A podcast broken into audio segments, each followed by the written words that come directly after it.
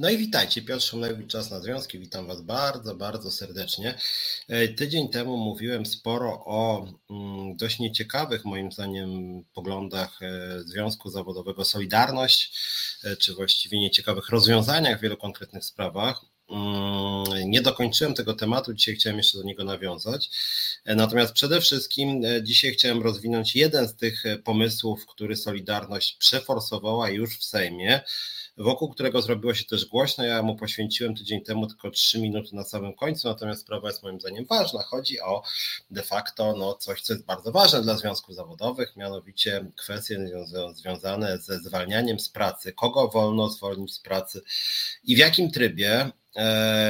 Dotyczy to tak pracowników, jak i tak zwanych zwykłych związkowców, jak i przede wszystkim liderów związkowych, więc chciałem dzisiaj przyjrzeć się tej ustawie, która została przeforsowana już przez Sejm. Zagłosowało za nią czterysta trzydzieści dwa posłów, przeciwko było trzech.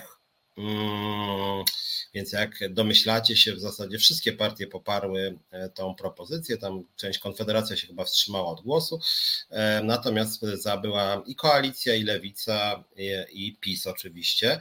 I o tej ustawie chciałem dzisiaj trochę powiedzieć, przynajmniej w pierwszej części programu, bo jak mówię, trochę ją po macoszemu potraktowałem tydzień temu, a to jest tak naprawdę rzecz ważna, która moim zdaniem mm, bardzo wiele mówi o polskim modelu związków zawodowych i ciekaw jestem też Waszej opinii na ten temat. Co sądzicie, jaka powinna być ochrona liderów związkowych, czym powinny być związki zawodowe, jakie powinny mieć kompetencje w miejscu pracy, w państwie, na poziomie branży, tak? Więc gwoli takiego przypomnienia, jak wygląda obecnie prawo w Polsce na przykładzie Związkowej Alternatywy. Związkowa Alternatywa ma obecnie około siedem tysięcy osób. Dzień dobry, Gertrudo. No ja też witam Panią Gertrudę Uścińską. A przepraszam, zanim wrócę do tematu, to może kilka przywitań i zaproszeń. Oczywiście zapraszam do Resetu Obywatelskiego Panią Gertrudę Uścińską, prezes Zakładu Ubezpieczeń Społecznych. Pani Gertrudo, oficjalnymi kanałami Panią zapraszałem. W związku z tym zapraszam raz jeszcze tędy, że tak powiem, gdzie Pani jest, pyta też Gonia Francuz, więc zapraszamy serdecznie. Nawet jeżeli miała Pani teraz wejść, to bardzo chętnie bym Panią wpuścił na wizję, tutaj realizator, dałoby się to załatwić, żeby Pani od razu weszła i żebyśmy o tym porozmawiali. Marku, ja nie mówię o tym, jak rozwaliłem Z U S, ja w ogóle nie zamierzam Z U S-u rozwalać, to chyba jakiś masz, Marku, fantazję, ja zamierzam Z U S wspierać i dlatego krytykuję między innymi Panią Gertrudę Uścińską, więc zapraszamy Panią Uścińską, zapraszamy też Panią Borkowską, liderkę Solidarności w Zakładzie Ubezpieczeń Społecznych Związku Zawodowego N S Z Z Solidarność. Pani Borkowska po tym, jak dwa tygodnie to była Ilona Garczyńska, nasza liderka w Z U S-ie, powiedziała, że Ilona kłamała, manipulowała, ściemniała i że ona jest z tego bardzo niezadowolona. Ja dbam bardzo o rzetelność przekazu w tym naszym programie. W związku z tym zapraszamy Panią Borkowską na wizję. No i trzecia osoba, którą też zapraszam, zapraszam Pana Piotra Duda, o którym dzisiaj trochę jeszcze będę mówić. Zapraszam Pana Dudę, żeby wyjaśnił, co jest takiego dobrego w jego mm, porozumieniu z rządem. Napisałem zresztą dwa pisma, którymi Wam się pochwalę w ciągu ostatnich dwóch dni. Jeden do Pana Piotra Dudy, drugi do Pana Jarosława Kaczyńskiego. Do Pana Piotra Dudy w skrócie e, e, kilka dni temu z dumą ogłosił Pan swoje porozumienie z rządem Prawa i Sprawiedliwości. Mówił Pan o epokowej zmianie, która radykalnie poprawia sytuację pracowników w Polsce. Z przykrością muszę Pana poinformować, że ten entuzjazm nie udzielił się członkom naszego związku. Niestety nie widzimy istotnych korzyści z podpisanej przez Pana umowy z władzą. W tej sytuacji zapraszam, ja napisałem do Pana Piotra Dudy, Pana na spotkanie, dyskusję w celu wyjaśnienia, na czym polegają korzyści dla pracowników z Pana porozumienia zawartego ze stroną rządową. No i skracając, nasi członkowie uważają, że wynegocjowane przez Pana rozwiązanie tysiąc dwadzieścia pięć złotych na osobę to niewiele znaczący ochłap, ale być może ma Pan jakąś tajemną wiedzę, której wyjawienie przekonałoby pracowników do zmiany opinii na ten temat. Chwali się Pan tym, że zwiększył Pan uprawnienia związków zawodowych, tymczasem wydaje się, że zamiast wzmocnienia roli organizacji związkowych i większej ochrony pracowników przeforsował Pan nietykalność na lata dla bonzów związkowych. Przeforsowane przez Pana rozwiązanie oznacza, że działacz związkowy, który popełnił czyn kryminalny, będzie chroniony przez wiele miesięcy i to niezależnie od woli związku, z którego się wywodzi. Złośliwi twierdzą, że w ten sposób chce Pan ochronić swoich liderów w spółkach Skarbu Państwa w razie zwycięstwa wyborczego opozycji, ale chętnie poznam Pana argumenty na ten temat. No i konkludując, napisałem w ostatnim akapicie, piszę do Pana w tej sprawie, ponieważ mimo wielości związków zawodowych w Polsce jako jedyny rozmawiał Pan z rządem na temat rozwiązań dla świata pracy. Byłbym rad, gdyby w negocjacjach godnie reprezentował Pan cały ruch związkowy. Niestety jednak wygląda na to, że przez wiele miesięcy szykował Pan spektakularną kapitulację. Skoro w swojej ocenie się mylę, będę rad, jeśli wyprowadzi mnie Pan z błędu. I to napisałem wczoraj do Pana Piotra Dudy, więc czekamy na odpowiedź Pana Przewodniczącego Solidarności. E, oczywiście Pana Dudę zapraszam też do Resetu Obywatelskiego, może to być za tydzień. Myślę, że też Marcin Celiński nie będzie miał nic przeciwko, żeby nawet wcześniej taki program zrobić, gdyby Pan Duda chciał u mnie wystąpić na przykład jutro, czy w weekend nawet. Myślę, że dałoby radę to załatwić. E, dzisiaj natomiast napisałem kolejny list e, o, do Pana Jarosława Kaczyńskiego. Wiecie, dzisiaj dokonała się epokowa zmiana. Przyszedł jeden wicepremier w miejsce czterech wicepremierów. Szczerze powiedziawszy, nie wiem, jaki to ma sens. Kaczyński, jeżeli już ma wracać do rządu, to moim zdaniem powinien zostać premierem, a nie wicepremierem, więc jakiś cyrk jest w ogóle, w którym chyba Kaczyński chce pokazać, że jest wkurzony na swoich ludzi, że coś im nie idzie. Hmm, więc... Trudno mi pojąć tą rotację, no niemniej jednak pan Kaczyński wkracza do rządu. Moim zdaniem i zdaniem bardzo wielu Polaków i Polek, również zresztą kibicujących PiS-owi, to pan Kaczyński ostatecznie podejmuje w Polsce decyzję, więc napisałem do pana prezesa Kaczyńskiego list. Tak, Goniu, listy pisze, czy ktoś się odbiera, odbiera. Zapewniam cię, rząd zazwyczaj nam, że co ciekawe, odpisuje na te listy, więc jak tylko dostaniemy odpowiedź, oczywiście, oczywiście przeczytam, ale Goniu, naprawdę, naprawdę oni nam odpisują. Zazwyczaj to jest odpowiedź, że raz zarejestrowaliśmy i przekazaliśmy, i Ksiński przekazał Kowalskiemu, a Kowalski Nowakowi, a Nowak Malinowskiej, i Malinowska pisze, że się zapozna, i to mniej więcej jest taka odpowiedź, ale oni potwierdzają, że Że, że otrzymują te listy i jak mówię, oni w zasadzie mają obowiązek nawet odpowiadać na pisma strony społecznej i rzeczywiście odpowiadają, tylko jak mówię, w sposób mało satysfakcjonujący. Ale czasem też mają problem, bo na przykład pan Chorała kilka razy mi odpisał, kiedyś o tym mówiłem w sprawie Centralnego Portu Komunikacyjnego. Czołem, Katarzyna Zaremba-Niedźwiecka. No i do pana Kaczyńskiego napisałem list już trochę krótszy, więc go przeczytam wam. Pewnie nie czytaliście, bo to niedawno wysłałem dzisiaj. Panie prezesie, panie prezesie, cieszę się, że formalnie został pan członkiem Rady Ministrów, ponieważ wiele wskazuje na to, że dotychczas nie wiedział pan o tym, co się dzieje w rządzie. W związku z powyższym przesyłam panu skargę na dwóch pana podwładnych z wnioskiem o natychmiastową interwencję w sprawie. Kilkanaście dni temu mianowany przez pana premier Mateusz Morawiecki, lider podporządkowanego panu Związku Zawodowego Piotr Duda, podpisali bardzo niekorzystne porozumienie dla pracowników budżetówki. Na, na dodatek przez wiele tygodni wysoko postawieni działacze przystawki związkowej pana partii publicznie mówili, że przeforsują przełomowe rozwiązania, dzięki którym radykalnie poprawi się sytuacja wszystkich pracowników sektora publicznego. Niestety okazało się, że ostatecznie pracownikom sfery budżetowej zaoferowano jednorazowy ochłap przedwyborczy w wysokości tysiąc sto dwadzieścia pięć złotych. Sam pan chyba przyzna, że nie jest to godna oferta, tym bardziej biorąc pod uwagę gigantyczne pensje dla nominatów pana partii w spółkach Skarbu Państwa i instytucjach państwowych. W tej sytuacji apeluję do pana o pilne zajęcie się sprawą. Tylko w ciągu ostatnich dwóch lat doszło do skokowego spadku realnych wynagrodzeń w budżetówce, dlatego apeluję, by podnieśli państwo płace w sferze budżetowej o co najmniej trzydzieści procent. Zachęcam też do przeprowadzenia dyscyplinującej rozmowy z pana podwładnymi, ponieważ samowolne działania Mateusza Morawieckiego i Piotra Dudy wywołały wściekłość u setek tysięcy pracowników. No i to też ten list, ludzie listy piszą, więc napisałem tak do pana prezesa, więc czekamy, co pan prezes Kaczyński odpowie. Eee, Wojtek Polak, dzień dobry, pan Kaczyński poszedł do rządu przypilnować, żeby ten się nie zajmował pierdołami jakimiś, czyli rządzeniem, tylko wespół w zespół zajął się cały tylko i wyłącznie kampanią wyborczą. Czy wiesz, Wojtku, ja to mam takie wrażenie, że PiS właściwie permanentnie od ośmiu lat prowadzi kampanię wyborczą i ta strategia niestety się opłaca, w sumie, bo wygrywa PiS wybory i teraz Kaczyński nadal będzie tą kampanię prowadził, natomiast sądząc po stanie jego umysłowości, że tak powiem, wcale nie sądzę, żeby to przyniosło PiS-owi jakieś wymierne efekty. Kaczyński staje się, czy jest, coraz bardziej autorytarny. Mam wrażenie, że coraz mniej słucha doradców, jest wyabstrahowany dosyć mocno z życia publicznego, więc jeżeli cofnie, gdzieś tam odsunie od siebie jakichś tam strategów, którzy dotychczas tworzyli ten przekaz, to może być akurat dobre dla opozycji, bo czasem Kaczyńskiemu już naprawdę ten peron gdzieś tam bardzo daleko odjeżdża. No, ale wracając, czy przechodząc do tych spraw związkowych, tu jeszcze tylko, żebyś, żebym nie pomniał waszych komentarzy, bo tydzień temu nie miałem czasu, po prostu tyle było spraw, że nie, nie, nie, nie, nie tutaj nie przedyskutowałem z wami wszystkich waszych uwag. Anna Kurczuk, ta ustawa to gniot, Lewica bezmyślnie przyklepała pisowski projekt ustawy o emeryturach pomostowych oraz niektórych innych ustaw, zwiększając jeszcze ochronę liderów związkowych. O tym chciałem właśnie z wami też porozmawiać. Pozwólcie, że dzisiaj w ogóle to zaraz do tego Anna przejdę.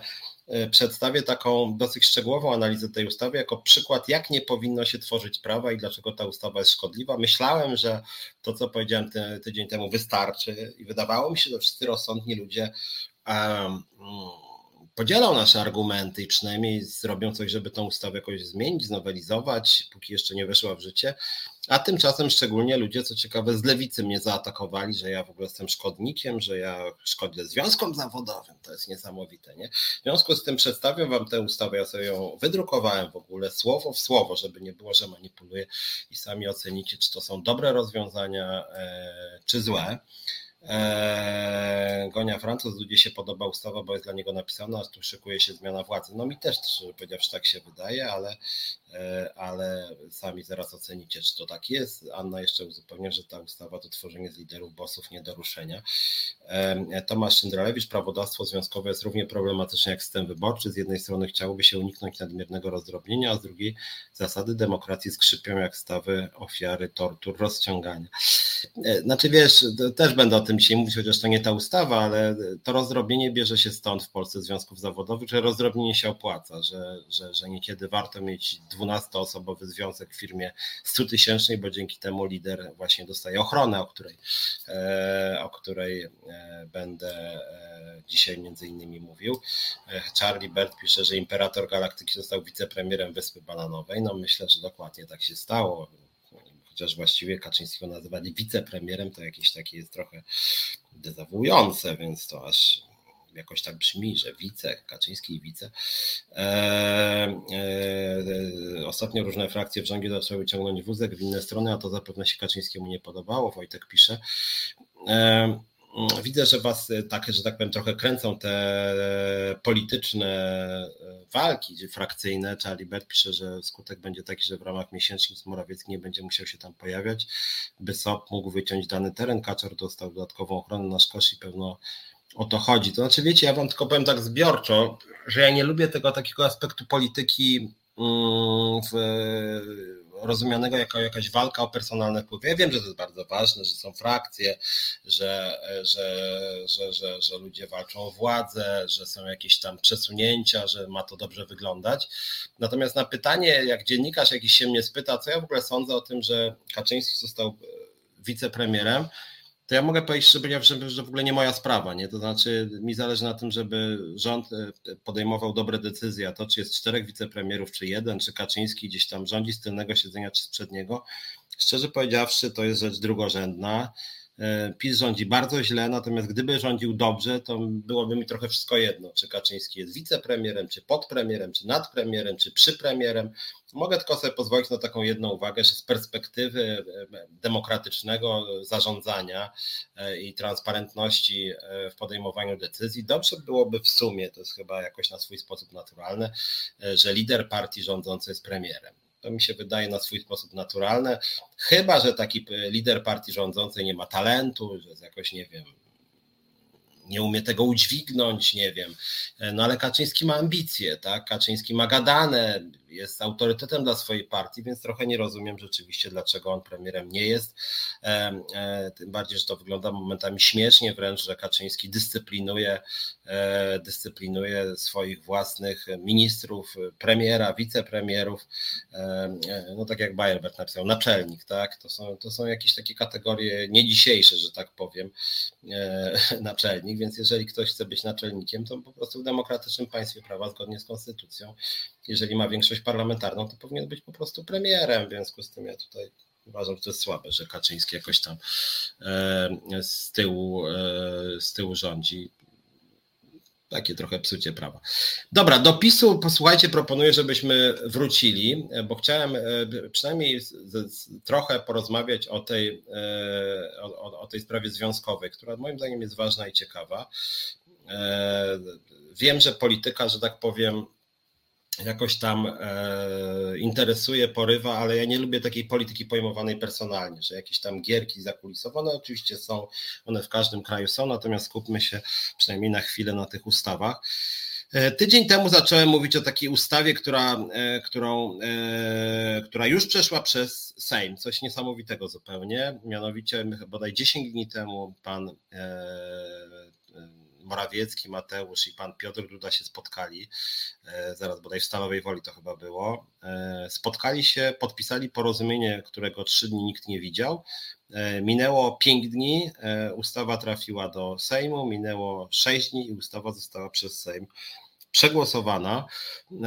Jak mam być szczery, to uważam, że w ogóle taki tryb procedowania jest skandaliczny. Jeżeli byłbym posłem, to przypuszczam, nie chcę przesądzać, ale przypuszczam, że z automatu bym głosował przeciwko, bo tak się po prostu nie tworzy prawo. To, jest, to, to są zmiany dotyczące tej ustawy, o której mówiłem, o ochronie związkowej, emerytur pomostowych, kodeksu pracy, które są bardzo ważne dla wielu ludzi i to wymaga w ogóle konsultacji społecznych. Powinni się ludzie przemyśleć, usiąść przy tym. Rząd powinien przeczytać opinie Związkowej Alternatywy, O P Z Z u, Konfederacji Pracodawców Lewiatan, kogo tam jeszcze, e, prawników oczywiście, a nie sobie po prostu na rympał wrzucać jakieś prawo pisane w pięć minut i później głosować to po czternastu godzinach. I jednym błyskawicznym posiedzeniu komisji odpowiedniej. A oni właśnie dokładnie w ten sposób tą ustawę przegłosowali, ona już teraz jest w Senacie, czy idzie do Senatu i w ogóle sam tryb jest moim zdaniem skandaliczny, więc pierwszy punkt ogólny, że jeżeli w ogóle nawet te propozycje uznalibyśmy, że są dobre, to sam tryb jest tak zły, że ta ustawa powinna być odrzucona i że tak powiem powinna wrócić, że tak powiem jeszcze raz, tak? To znaczy na spokojnie. Ja nie wiem, dlaczego ta ustawa ma wejść w tydzień, znaczy ja wiem dlaczego, bo wybory się zbliżają, ale tak dobrego prawa się nie tworzy, tym bardziej, że biuro, biuro legislacyjne Sejmu miało bardzo poważne zastrzeżenia do tej ustawy. I co ciekawe, te zarzuty biura legislacyjnego Sejmu były zbliżone do, do tych między innymi, które ja mam jako lider Związkowej Alternatywy. My, jak wiecie, mówiłem o tym nieraz, nie mamy bardzo dużo pieniędzy, mamy kilkanaście tysięcy złotych miesięcznie jako centrala, łącznie na wszystko. Posłowie mają po osiemnaście tysięcy jeden poseł, plus dziesiątki tysięcy na kluby parlamentarne, właściwie setki tysięcy, by nie powiedzieć miliony, jak chodzi o PiS i P O, a mimo to oni tej ustawy no nie przemyśleli po prostu, więc... Więc przechodząc do tych rozwiązań, które mnie najbardziej interesują, wydrukowałem sobie w ogóle tą ustawę. Ta ustawa się tam nazywała o emeryturach pomostowych tam i innych zmianach tam bodaj w różnych przepisach, ale to, co jest opisane, to są tylko emerytury pomostowe, a ustawa dotyczy pięciu rzeczy, więc już w ogóle samo to też jest złe, że, że, że, że zmienia się przepisy na różnych obszarach, a A, a wpisuje się tylko jedno, tak? W ogóle co mają emerytury pomostowe do ochrony liderów związkowych? Dlaczego to w jednej ustawie w ogóle ma iść? Ja tego kompletnie nie rozumiem, przyznam szczerze. To jest taka, y, takich kilka wrzutek, że, że, że jak ktoś zagłosuje przeciwko, a na przykład popiera dwie z tych pięciu ustaw, to mu powiedzą, że on jest przeciwko wszystkim, tak? Więc to też jest manipulacyjne i tak się nie powinno prawa tworzyć. Powinno się głosować oddzielnie na rzeczy, które nie mają ze sobą nic wspólnego. Ja rozumiem, że zmieniamy jakieś przepisy dotyczące liderów związkowych, ale, ale emerytury pomostowe to zupełnie co innego. Dlaczego to ma w ogóle w jednym bloku iść, że w jednym głosowaniu jedno i drugie? A co tam ty, Małgorzato, się rozśpiewałaś, że co, że lewaczka P L P L P L, nie wiem, czy to jakieś picie do wczorajszego przegranego meczu Polaków, bo, bo nie jestem pewien. No właśnie, czy Anna Kuczuk, że ustawa jest pisana na kolanie. No więc właśnie chciałem się wam pokazać tą ustawę, o co tam chodzi. Otóż powiem wam może na początku, o co w ogóle chodzi, bo dla was być może to jest trochę abstrakcja i jak tydzień temu tak w trzy minuty o tym mówiłem, to może części z was się wydaje, że związki zawodowe mają jakieś swoje wewnętrzne sprawy i tutaj próbują was zainteresować jakimiś dziwactwami, nie? A sprawa wydaje mi się jednak dosyć ciekawa i ważna dla setek tysięcy ludzi, w ogóle dla modelu związków zawodowych w Polsce, dla reprezentacji ludzi pracy, dla funkcjonowania, dla relacji między pracodawcami i pracownikami. No generalnie zdecydowana większość z was jest lub była pracownikami. Kilkanaście milionów Polaków pracuje, w związku z tym to są sprawy, jak sądzę, bardzo jednak ważne. Więc tak, Może na początek powiem Wam, jak dzisiaj wygląda ustawodawstwo.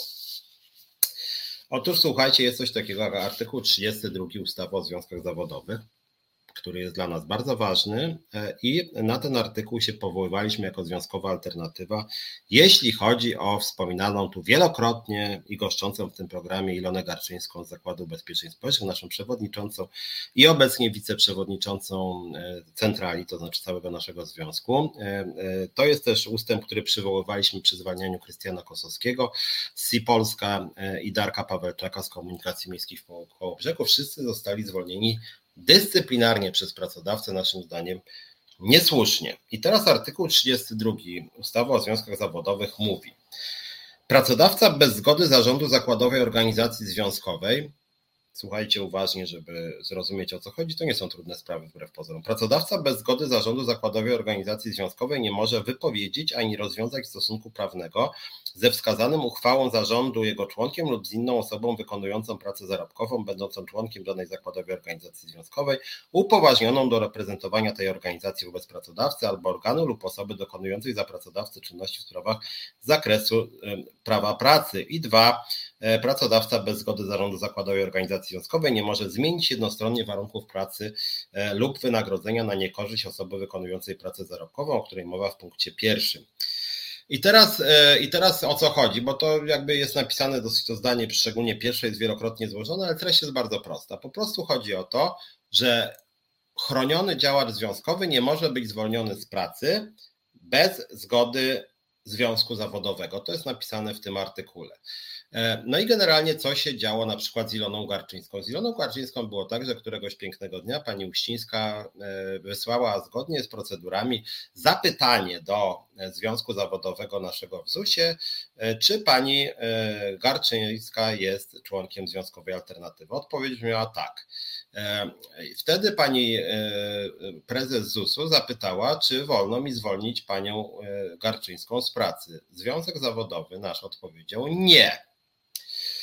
Mimo to pani Uścińska powiedziała, że to było tak potworne przewinienie ze strony pani Garczyńskiej, że jednak musi ją zwolnić i ją zwalnia. W związku z tym my, przywołując artykuł trzydziesty drugi ustawy o związkach zawodowych, powiedzieliśmy: zaraz pani Gertrudo, pani prezes, pani literalnie łamie przepisy prawa pracy, ponieważ pracodawca bez zgody zarządu zakładowej organizacji związkowej nie może wypowiedzieć ani rozwiązać stosunku prawnego z osobą właśnie chronioną, wskazaną przez ten związek, a Ilona Garczyńska była taką wskazaną osobą. Była uchwała, która mówiła, że właśnie Ilona Garczyńska jest tą chronioną osobą. Dokładnie tak samo wyglądało to z Krystianem Kosowskim i z Dariuszem Pawełczakiem. Pan prezes Sii Polska, pan Nito, pisał, że chce zwolnić Krystiana Kosowskiego, a nasz związek mówi: nie zgadzamy się na żadne zwolnienia. Mimo to pan Nito powiedział: sorry, ale jednak zwalniam.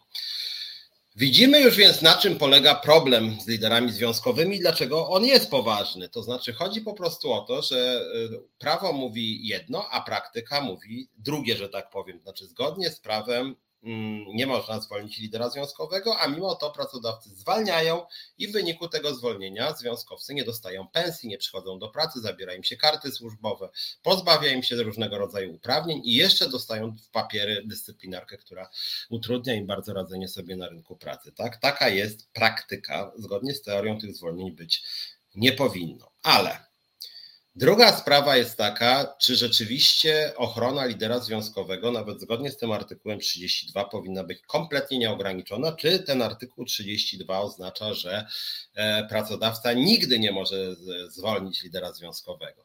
Otóż orzecznictwo Sądu Najwyższego mówi, że nie do końca tak jest. To znaczy generalnie rzecz biorąc również orzeczenia sądów powszechnych. To znaczy niekiedy sądy zgadzają się z pracodawcą i zgadzają się z pracodawcą wtedy, kiedy na przykład związkowiec dopuści się jakiegoś potwornego czynu, kiedy na przykład dokona czynu przestępczego, kiedy rzeczywiście nie wiem, zniszczy przedsiębiorstwo, kiedy będzie długotrwale celowo działało na jego szkodę, to wtedy można powiedzieć, sąd rozstrzyga, rozstrzygając, że tak powiem, odwołując się do tak zwanych innych przepisów, i wtedy rzeczywiście czasem sąd przyznaje rację pracodawcy. Zresztą tutaj w tym punkcie drugim artykułu trzydziesty drugi się mówi, że wyjątkiem od tego, od tego zwalniania, zakazu zwalniania związkowca jest ogłoszenie upadłości lub likwidacji pracodawcy, a także jeżeli dopuszczają to przepisy odrębne.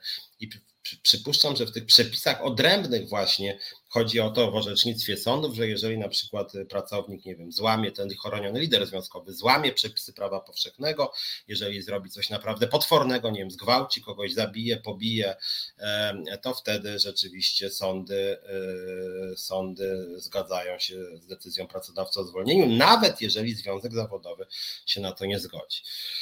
W całej tej układance ważne jest jeszcze to, ważny jest jeszcze artykuł pięćdziesiąty drugi Kodeksu Pracy, czyli za co, moi drodzy, możecie być zwolnieni dyscyplinarnie. Dzisiaj pozwólcie, że przynajmniej część programu zrobię wam takie szkolenie z prawa pracy. Artykuł pięćdziesiąty drugi, czyli za co możecie, moi drodzy, być zwolnieni dyscyplinarnie i co to w ogóle znaczy zwolnienie dyscyplinarne. O tym jest artykuł pięćdziesiąty drugi Kodeksu Pracy, na podstawie którego między innymi zwolniono Ilonę Garczyńską i zazwyczaj w oparciu o to właśnie się zwalnia liderów związkowych. I teraz tak, artykuł pięćdziesiąty drugi mówi, on składa się jakby z trzech podpunktów. Punkt brzmi podstawowy. Pracodawca może rozwiązać umowę o pracę bez wypowiedzenia z winy pracownika w razie, w razie e, ciężkiego, i to jest punkt pierwszy, ciężkiego naruszenia przez pracownika podstawowych obowiązków pracowniczych. I słuchajcie, ja mam potężny problem z tym punktem, dlatego że właśnie w odnośnie tego punktu pracodawcy zwalniają liderów związkowych i dla nich ciężkie naruszenie przez pracownika podstawowych obowiązków pracowniczych to jest rzecz absolutnie dowolna. I dla nie, na przykład dla pana Nito ciężkim naruszeniem podstawowych obowiązków pracowniczych było to, że Krystian Kosowski poinformował swoich kolegów i koleżanki o tym, że założył związek.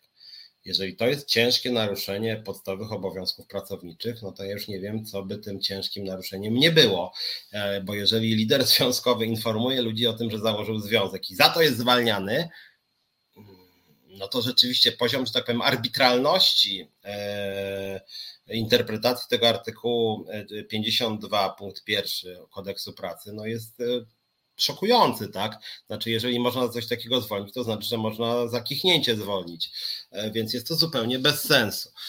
Więc mamy punkt pierwszy, który mówi o tym, że pracodawca może zwolnić bez wypowiedzenia pracownika,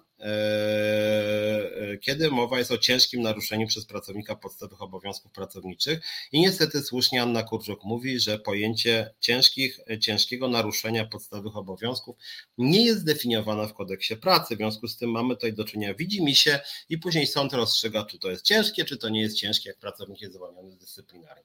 W związku z tym mamy tutaj już pewnego rodzaju nieostrość, która jest dla pracownika bardzo niekorzystna.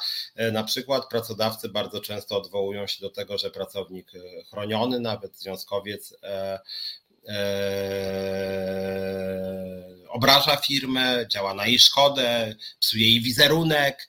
No to są rzeczy zupełnie subiektywne i szczególnie no, lider związkowy, istotą działalności związkowej jest krytyka nieprawidłowości, krytyka patologii, krytyka niskich płac, krytyka niestabilnych umów, krytyka łamania przepisów B H P. No a generalnie wszystko to uderza w wizerunek firmy, do którego dla odmiany odwołuje się artykuł setny Kodeksu Pracy. W związku z tym, e, w związku z tym można powiedzieć, że bardzo łatwo jest nadużyć tego artykułu pięćdziesiąt dwa, tego punktu pierwszego, dlatego że jeżeli ciężkie naruszenie podstawowych obowiązków pracowniczych nie jest definiowane, no to w takim razie e, można de facto zwolnić za wszystko. Zaraz się odnoszę do tych waszych głosów, tylko skończę omawianie tego artykułu pięćdziesiąt dwa. I to jest pierwszy punkt. E, drugi punkt tej ustawy, artykuł pięćdziesiąt dwa, już jest znacznie bardziej zrozumiały i konkretny, mianowicie pracodawca może rozwiązać umowę bez wypowiedzenia z winy pracownika w razie popełnienia przez pracownika w czasie trwania umowy o pracę przestępstwa, przestępstwa, która uniemożliwia dalsze zatrudnienie go na zajmowanym stanowisku, jeżeli przestępstwo jest oczywiste lub zostało stwierdzone prawomocnym wyrokiem. Oczywiście można się tutaj kłócić, co to znaczy oczywiste i to też sąd niekiedy musi rozstrzygać. Natomiast jeżeli na przykład pracownik, nie wiem, na kamerach będzie nagrane, że kogoś pobił, zgwałcił, zamordował, e, e, czy jeżeli pracownik... E, no nie wiem, przyszedł do pracy totalnie pijany i tym samym naraził innych pracowników na niebezpieczeństwo, złamał brutalnie przepisy B H P, czym naruszył prawo, no to się wydaje oczywiste, tak? I Ten drugi punkt szczególnie wydaje mi się mało kontrowersyjny, to znaczy jeżeli rzeczywiście pracownik popełnił przestępstwo, no łącznie z takimi brutalnymi przestępstwami jak gwałt czy mord, to jest moim zdaniem oczywiste, że wolno byłoby go zwolnić z pracy i postawić mu też zarzuty karne, czy tym bardziej jeżeli ma stwierdzony ten wyrok, no to, no to rzeczywiście sprawa wydaje się oczywista. I wreszcie trzeci punkt jest, mianowicie pracodawca może zwolnić pracownika bez wypowiedzenia w razie zawinionej przez pracownika utraty uprawnień koniecznych do wykonywania pracy na zajmowanym stanowisku. No tutaj sprawa jest delikatniejsza z tego względu, że,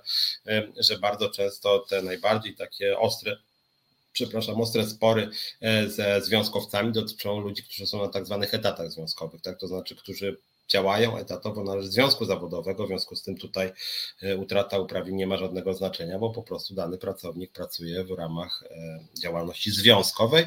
Tu taki mały przypis. W Polsce jest tak, że etat związkowy związek otrzymuje, jak ma co najmniej sto pięćdziesiąt osób. sto pięćdziesiąt osób to jest jakby jeden etat, później pięćset osób to jest drugi etat, tysiąc osób to jest trzeci, później dwa tysiące, trzy tysiące, cztery. W związku z tym tak to w Polsce wygląda. I tak, i tak chciałem Wam zarysować na początek tą całość, to znaczy mamy artykuł trzydzieści dwa, który daje dużą ochronę związkowcom, ale Sąd Najwyższy uważa, że w pewnych sytuacjach skrajnych można jednak zwolnić lidera związkowego. Pracodawcy coraz częściej niestety omijają artykuł trzydzieści dwa i zwalniają, mówiąc kolokwialnie, za pierdoły e, e, liderów związkowych, a z drugiej strony mamy artykuł pięćdziesiąt dwa o zwolnieniu dyscyplinarnym, z którego to artykułu właśnie pracodawcy zwalniają liderów związkowych. On się składa z trzech punktów i moje wątpliwości budzi ten punkt pierwszy, to znaczy, że pracodawca może rozwiązać umowę przy przypadku ciężkiego naruszenia przez pracownika podstawowych obowiązków pracowniczych. Taki jest stan rzeczy prawny na dzisiaj. I co się teraz dzieje, co chce zrobić nasza władza z tym i czy już zrobiła w Sejmie razem z Lewicą i razem z Koalicją, właściwie cały parlament, ale tutaj Lewica i PiS szczególnie optowały na rzecz tej zmiany. Zaraz Wam powiem, tylko zajrzę, co tam piszecie na profilu, nie do końca się orientuję. Katarzyna pisze, jak się ma do tego ustawa Dziemianowicz-Bąk, co się napisała o związkach, śledzę teraz aborcyjną komisję. Otóż Agnieszka Dziemianowicz-Bąk się dokładnie chwaliła tym, co ja teraz będę mówił. Chwaliła się ustawą, która daje totalną ochronę liderom związkowym. Uważa pani Dziemianowicz-Bąk, że to jest wielka ustawa, wspaniała ustawa, którą razem z PiS-em przeforsowała. Moim zdaniem to nie jest wspaniała ustawa, to jest bardzo zła ustawa, ale o tym zaraz będę mówił.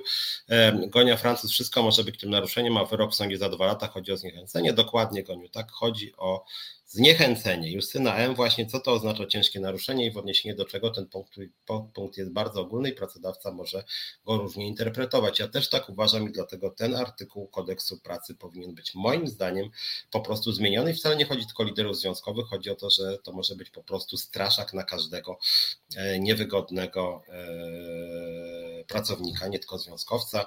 No, Anna Kurczuk odpowiada Katarzynie to, co ja, że to jest właśnie w tej ustawie o emeryturach pomostowych. Tomasz Szyndralewicz, prezes Uścińska myli komfort dyktatury z interesem firmy. Ja też tak uważam i to, że pani Uścińska mnie pozwała, bo przypominam, że mnie pozwała w trybie e, cywilnym i oskarżyła w trybie karnym, to pomieszała obrazę siebie i obrazę zusu, bo ja zusu e, nigdy nie krytykowałem. Krytykowałem panią e, Uścińską. E, Charlie Bert słusznie pyta, co to znaczy ciężkie naruszenie, czym jest lekkie naruszenie. Bardzo słuszna uwaga i moim zdaniem to jest podstawa do zmiany artykułu pięćdziesiąt dwa Kodeksu Pracy, ale do tego zaraz wrócimy, więc pozwólcie teraz, że się przyjrzymy wspólnie temu, czy, z czego jest dumna Lewica, pani Dziemianowicz-Bąk, pan Adrian Zandberg, pan Jarosław Kaczyński, pan Mateusz Morawiecki, pan Piotr Duda, Inicjatywa Pracownicza, Forum Związków Zawodowych, a Związkowa Alternatywa nie jest dumna. Nie braliśmy w tym udziału, jesteśmy przeciwni tej ustawie. Otóż już zobaczyliście na podstawie tego, co powiedziałem, jaki jest mniej więcej problem. Problem jest taki, że pracodawcy arbitralnie zwalniają liderów związkowych. Coś z tym trzeba zrobić. Moim zdaniem też coś z tym trzeba zrobić, chociaż jest też dzisiaj tak, że jeżeli związkowiec będzie niezgodnie z przepisami zwolniony, to później może otrzymać odszkodowanie w wysokości całego okresu pozostawania bez pracy, czyli jeżeli sprawa trwa trzy lata, to związkowiec może dostać nawet trzydzieści sześć pensji. Niektórym związkowcom to odpowiada, ale moim zdaniem to jest... No nie jest to dobre rozwiązanie, ponieważ związkowiec traci pracę, wylatuje z firmy, ciężej mu prowadzić działalność związkową. No i generalnie, jeżeli ma w perspektywie mieć trzy lata e, e, życia bez wynagrodzenia, jeszcze, że, że tak powiem, z tym no, z tym takim nieciekawym biletem w kieszeni postaci dyscyplinarki, no to nie jest ciekawe.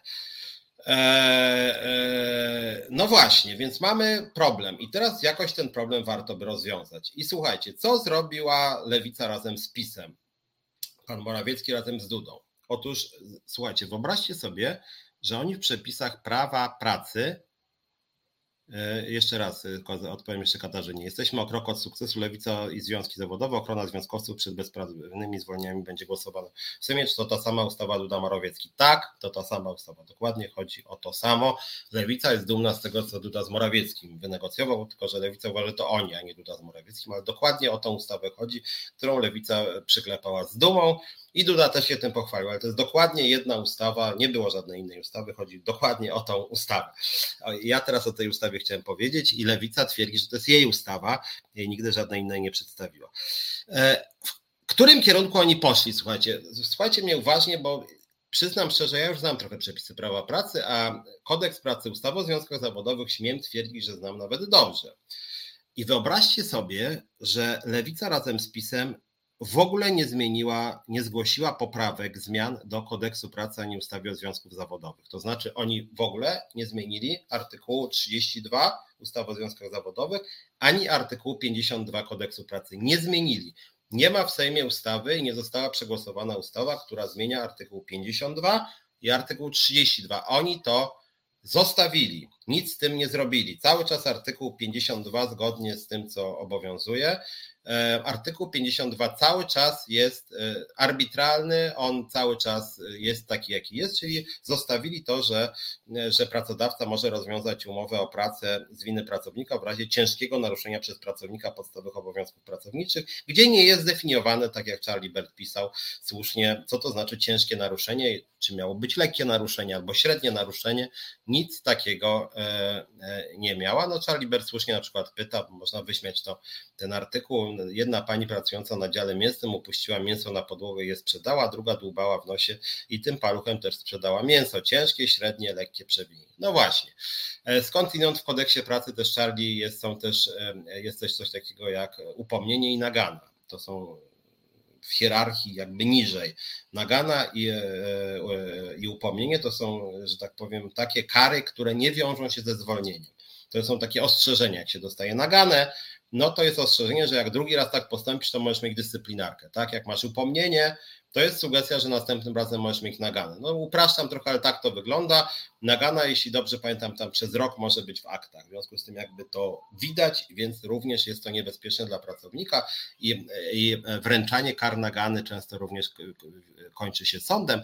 Tak na marginesie jedna ze stewardes należących do zrzeszonego u nas Związku Zawodowego Personelu Pokładowego i Lotniczego dostała naganę za to, że była w programie Czas na Związki Piotra Szumlewicza w Resecie Obywatelskim, a druga dostała naganę, słuchaj, za to, że nie było jej u mnie w programie, ale zajawiła mój program na Facebooku, pisząc, że zapraszam do oglądania programu Piotra Szumlewicza Czas na Związki i ona dostała między innymi za to naganę z pisem do akt.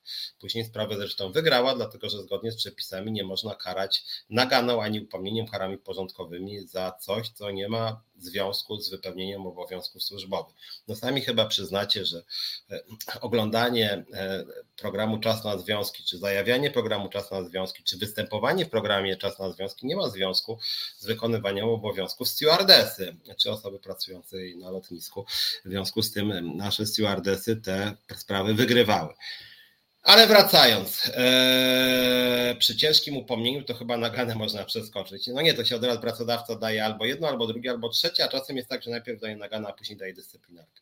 Natomiast, ale żebyśmy nie rozmyli, bo chciałem dzisiaj w sposób uporządkowany zrobić wam pewien wykład z prawa pracy, żebyście zrozumieli w ogóle, na czym polega tworzenie prawa i dlaczego uważam, że to jest straszny bubel prawny. I uważam, że jestem wielkim obrońcą ludzi pracy, jestem wielkim obrońcą liderów związkowych, ale uważam, że to, co przyjęła Lewica razem z PiS-em, Morawiecki razem z Dudą, to są szkodliwe buble prawne i to nie powinno być przyjęte. My mówimy twarde, ostre weto.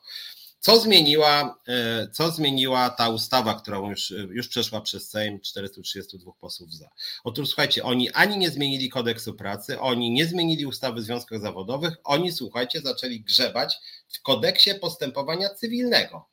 kodeksem postępowania cywilnego oni stwierdzili, że zmienią kodeks pracy i ustawę o związkach zawodowych. To jest w ogóle konstrukcja bardzo dziwna w sumie, żeby kodeksem postępowania cywilnego, który jest równoprawny kodeksowi pracy czy ustawie o związkach zawodowych, zmieniać przepisy kodeksowe, innego kodeksu, tak, żeby kodeks postępowania cywilnego zmieniał kodeks pracy czy ustawę o związkach zawodowych. Więc ja nie rozumiem, dlaczego oni nie zmienili kodeksu pracy czy ustawy o związkach zawodowych, tylko stwierdzili, że zmienią kodeks postępowania cywilnego. Przyznam szczerze, że tego kompletnie nie rozumiem, a oni poszli w tym kierunku, więc mówię, ustawa nie dotyczy kodeksu pracy, nie dotyczy ustawy o związkach zawodowych, nie dotyczy tej mętnej definicji ciężkiego, czy braku definicji ciężkiego naruszenia, tylko zmienili zupełnie inną ustawę. Piotr Strychalski pisze, że braki definicyjne w przepisach to najcięższe zaniechanie pracodawców, to rodzi, prawodawców, to rodzi gigantyczne problemy i spory bez sensu. W pełni się zgadzam tutaj, w pełni się zgadzam, Piotrze, dokładnie też tak uważam, że tutaj szczególnie ustawa, która jakby budzi tak wiele kontrowersji, może wpływać bezpośrednio na to, czy człowiek będzie zwolniony, czy nie będzie. Tu definicja aż się prosi, żeby ona była. Więc, więc w pełni się, Piotrze, z tobą zgadzam, że to jest w ogóle skandal, że tej definicji nie ma i uważam, że zmiany powinny iść w kierunku zdefiniowania ciężkiego naruszenia obowiązków pracowniczych, a nie grzebania przy innych e, przepisach.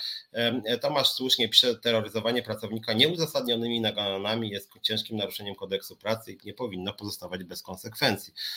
Również się zgadzam, o tym zaraz będziemy mówić. Anna Kurczuk słusznie też mówi doprecyzowania artykułu pięćdziesiąt dwa Kodeksu Pracy. Ale wracając do tego, co władza razem z Lewicą postanowiła zmienić, żeby pomóc liderom związkowym. Otóż słuchajcie, czytamy, bo czytam teraz ze strony ustawy, ze strony Sejmu. W ustawie Kodeks Postępowania Cywilnego wprowadza się następujące zmiany. Artykuł czterysta siedemdziesiąt siedem, tam paragraf drugi otrzymuje brzmienie. Uznając wypowiedzenie umowy o pracę za bezskuteczne albo przywracając pracownika do pracy, sąd na wniosek pracownika nakłada w wyroku na pracodawcę obowiązek dalszego zatrudnienia pracownika do czasu prawomocnego zakończenia postępowania. Rozumiecie, o co tu chodzi? Jeszcze raz. Uznając wypowiedzenie umowy o pracę za bezskuteczne albo przywracając pracownika do pracy, sąd na wniosek pracownika nakłada w wyroku na pracodawcę obowiązek dalszego zatrudnienia pracownika do czasu prawomocnego zakończenia postępowania. O co tutaj chodzi? Chodzi o to, że jeżeli pracownik zgłasza wniosek, żeby go przywrócić do pracy, to sąd ma zgodnie z tą ustawą, uwaga, uwaga, obowiązek, obowiązek przywrócenia do pracy pracownika. Obowiązek. Sąd de facto odbiera mu się kompetencje wyrokowania. Po prostu władza ustawodawcza kasuje autonomię władzy sądowniczej. We wcześniejszym brzmieniu tego paragrafu było napisane, że sąd może nałożyć, może nałożyć. I słusznie, w pewnych sytuacjach sąd w ramach zabezpieczenia przywraca pracownika, w innych nie przywraca. Zgodnie z tą ustawą musi przywrócić. I jeszcze drugi artykuł, siedemset pięćdziesiąt pięć, artykuł piąty, paragraf piąty. W sprawach z zakresu prawa pracy, słuchajcie, to jest ta ustawa, którą Lewica z PiS-em przeforsowała. W sprawach z zakresu prawa pracy, w których pracownik podlegający szczególnej ochronie, czyli to, o czym mówimy, chodzi o liderów związkowych, którzy są chronieni. Jedna jeszcze tylko uwaga. Generalnie rzecz biorąc, każdy związek zawodowy może wskazać co najmniej jedną osobę chronioną tak zwaną. O nich jest mowa. Jak chodzi o związki tak zwane niereprezentatywne, kiedyś wam mówiłem, co to znaczy reprezentatywność, to niereprezentatywne związki mogą mieć jedną osobę chronioną, a reprezentatywne mogą mieć takich osób chronionych więcej. W związkach reprezentatywnych takich chronionych związkowców może być nawet, uwaga, uwaga, kilkudziesięciu, kilkudziesięciu.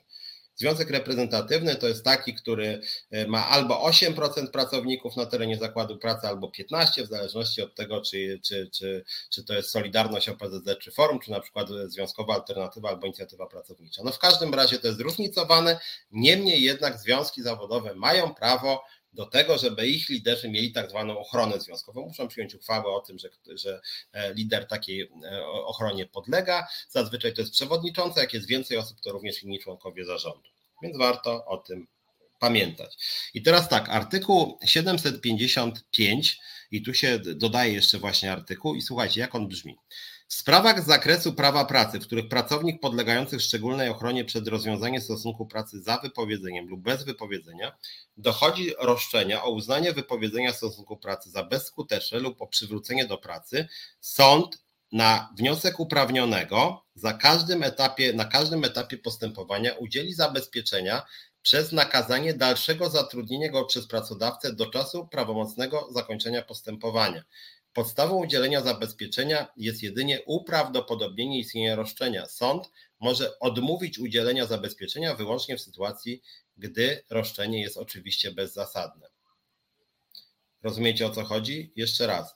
W sprawach z zakresu prawa pracy, w których pracownik podlegający szczególnej ochronie przed rozwiązaniem stosunku pracy za wypowiedzeniem lub bez, chodzi o liderów związkowych, o których mówiłem, dochodzi roszczenia o uznanie wypowiedzenia stosunku pracy za bezskuteczne lub o przywrócenie do pracy, czyli pracodawca zwalnia lidera dyscyplinarnie i wtedy w takiej sytuacji pracownik idzie do sądu, ten zwolniony związkowiec, i teraz sąd na wniosek uprawnionego, czyli tego zwolnionego działacza związkowego, na każdym etapie postępowania udzieli zabezpieczenia, udzieli, nie może udzielić, udzieli, przez nakazanie dalszego zatrudnienia go przez pracodawcę do czasu prawomocnego zakończenia postępowania. Krótko mówiąc, jeżeli pracodawca zwolni lidera związkowego za cokolwiek, tu nie jest napisane, który artykuł tego artykułu pięćdziesiąt dwa Kodeksu Pracy, to sąd, to sąd ma obowiązek, nie prawo, obowiązek przywrócić lidera związkowego do pracy do czasu zakończenia postępowania sądowego, czyli to jest dwa trzy lata. Obowiązek, więc już mamy niekonstytucyjne zmuszenie sądu, że on ma dać to zabezpieczenie. Sąd może odmówić udzielenia zabezpieczenia wyłącznie w sytuacji, gdy roszczenie jest oczywiście bezzasadne, ale ta bezzasadność to nie chodzi o to, że związkowiec zrobił coś strasznego, tylko chodzi o to, że są sytuacje, kiedy na przykład związkowiec nie chce wrócić do pracy. To o takie sytuacje chodzi. W związku z tym, jeżeli pracodawca, zgodnie z tym artykułem, który wprowadziła Lewica razem z PiS-em, zwalnia lidera związkowego za to, że na terenie zakładu pracy na przykład zgwałcił koleżankę, to wystarczy wniosek do sądu takiego pracownika, nawet jak on będzie to z więzienia robił, i on jest z automatu przywracany do pracy, z automatu, i sąd jest zmuszony do decyzji o przywróceniu do pracy na okres do końca procesu związanego ze sprawą w sądzie pracy, czyli dwa trzy lata. Taki pracownik ma dostawać pieniądze. dwa trzy lata, jest nie do zwolnienia taki człowiek. Niezależnie od tego, czy on złamał prawo, czy nie złamał, co on zrobił. Jest to obligatoryjne, tak jak napisała Anna Kurczuk. Co jest w tym kontekście jeszcze ważne, bo warto o tym pamiętać, że tutaj ustawodawca, ja nie wiem, czy to z głupoty, czy to celowo tak było napisane, dwie rzeczy tutaj są bardzo ważne. Artykuł pięćdziesiąty drugi, o którym, którym Wam czytałem, jeden ich punkt jest dyskusyjny. To jest to ciężkie naruszenie przez pracownika podstawowych obowiązków pracowniczych. Ale drugi nie jest dyskusyjny. Popełnienie przez pracownika przestępstwa. W drugim się mówi przestępstwa. A mimo to, słuchajcie, Lewica z PiS-em nie wpisała, że nie dotyczy ten punkt o zabezpieczeniu artykułu drugiego. Czyli nawet jeżeli związkowiec dopuścił się przestępstwa, zabił pracodawcę, zabił kolegę z pracy, podpalił firmę, zgwałcił kogoś, pobił, przyszedł totalnie naćpany, czy handlował narkotykami na terenie zakładu pracy, to i tak on dostaje e, obowiązkowo zabezpieczenie. Więzienie nie ma nic do rzeczy. Nawet mówię, jeżeli zamordował, to i tak artykuł, ten punkt drugi, e, artykuł pięćdziesiąt dwa o tym, że popełnia przestępstwo, nie jest wyszczególniony w tej zmianie ustawodawczej. Krótko mówiąc, tak czy inaczej pracownik ma wrócić do pracy, nie można go zwolnić, jest nienaruszalny do wyroku sądu, do wyroku sądu, ale nie w sprawie kryminalnej, do wyroku sądu w sprawie pracowniczej o to, czy wolno go było zwolnić, a takie sprawy w Polsce trwają dwa trzy lata, czyli ustawodawca nawet nie wyłączył kwestii przestępstwa. Jeżeli związkowiec nawet kogoś zabije, to i tak do końca sprawy pracowniczej jest pracownikiem i ma dostawać pieniądze.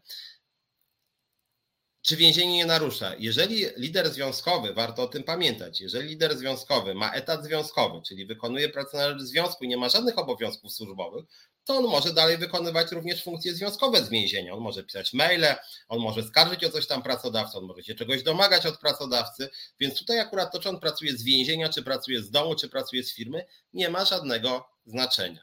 W związku z tym ustawa przyjęta z entuzjazmem przez panią Dziemianowicz-Bąk zakłada, że pracodawca, można powiedzieć, musi przywrócić do pracy tego człowieka, niezależnie od tego, czy on nie złamał przepisów, tak jak Ilona Garczyńska, czy złamał, tak jak jakiś, nie wiem, morderca albo gwałciciel. Jakby ta ustawa wrzuca ich do jednego worka. Można powiedzieć, wszystkim daje totalną ochronę do wyroku sądu, tak? I to jest rzeczywiście ta ustawa. I żeby skończyć jeszcze ten wątek, który jest przyjęty przez Sejm, bo Sejm już to przegłosował, postanowienie o udzieleniu zabezpieczenia podlega wykonaniu w drodze egzekucji, czyli krótko mówiąc, jeżeli sąd musi to zrobić, musi tak zabezpieczenie, w związku z tym w drodze egzekucji, czyli momentalnie pracownik wraca do pracy, nawet jeżeli kogoś zabił, albo jeżeli dokonał jakiegoś drobiazgu. Trzeci punkt tej ustawy: obowiązany może żądać uchylenia prawomocnego postanowienia o udzieleniu zabezpieczenia wyłącznie, słuchajcie, obowiązany, czyli pracodawca w tym wypadku. Dobra, jeżeli mówię za szybko, to to zwalniam. Obowiązany może żądać uchylenia prawomocnego postanowienia o udzieleniu zabezpieczenia wyłącznie, jeżeli wykaże, że po udzieleniu zabezpieczenia, po, czyli po tym, jak już pracownik dostał to zabezpieczenie, że zostaje w pracy, niezależnie od tego, czy to była Ilona Garczyńska, która moim zdaniem nic nie zrobiła, czy to był człowiek, który kogoś, nie wiem, pobił albo zabił, czy zgwałcił, jeżeli wykaże, że po udzieleniu zabezpieczenia zaistniały przesłanki, o których mowa w artykule pięćdziesiątym drugim ustęp pierwszy Kodeksu Pracy. Krótko mówiąc, pracodawca może żądać od sądu uchylenia tego zabezpieczenia dopiero wtedy, kiedy pracownik ponownie złamie ciężko przepisy. Czyli jeżeli na przykład jakiś związkowiec, lider związkowy dokona gwałtu, sąd orzeknie, że on musi wrócić do pracy, bo musi tak orzec, to pracodawca może go dążyć do tego, żeby go jednak zwolnić dopiero wtedy, kiedy dokona drugiego gwałtu, czyli jeżeli kogoś tam pobije, czyli znowu jeżeli bardzo narozrabia, dopiero wtedy musi dokonać nowego czynu zgodnie z tą ustawą. To jest bardzo dziwna konstrukcja, czyli po udzieleniu zabezpieczenia zgodnie z tą ustawą. Czyli jeżeli najpierw ten chroniony lider popełni czyn kryminalny, to nie można go zwolnić, dopiero można go będzie zwolnić wtedy, kiedy będzie recydywistą. I to też musi być decyzja sądu. Dopiero wtedy. Zmiana postanowienia o udzieleniu zabezpieczenia jest niedopuszczalna. W związku z tym, jeżeli jest jedno zabezpieczenie, no to nie można już go zmienić. Można dopiero, jak się pojawią nowe przesłanki, czyli na przykład nowe przestępstwo. I mnie to zatyka, szczerze powiedziawszy, taka argumentacja. Bardzo ważna rzecz, słuchajcie, dla mnie bardzo ważna jako związkowca. W artykule trzydziestym drugim, żebyście się nie pogubili w tym wszystkim, ustawa o związkach zawodowych jest napisane, że związkowca można zwolnić tylko wtedy, kiedy organizacja związkowa wyrazi zgodę na jego zwolnienie. Zgodę. Czyli jeżeli lider związkowy kogoś pobije, przyjdzie naćpany do pracy i pobije kolegę z pracy i związek zawodowy powie: Heniu, bardzo Ci dużo zawdzięczamy, ale teraz naprawdę dałeś ciała, przyszedłeś naćpany do pracy, pobiłeś kogoś, w związku z tym wyrażamy zgodę na zwolnienie Ciebie w trybie dyscyplinarnym. Zgadzamy się, jakby nie dajemy Ci ochrony. Pamiętajmy o tym, że w dotychczasowej ochronie to związek daje ochronę. To nie jest automat, że lider związkowy ma dzisiaj ochronę nieograniczoną. Jeżeli związek tej ochrony nie da, to ochrony nie ma.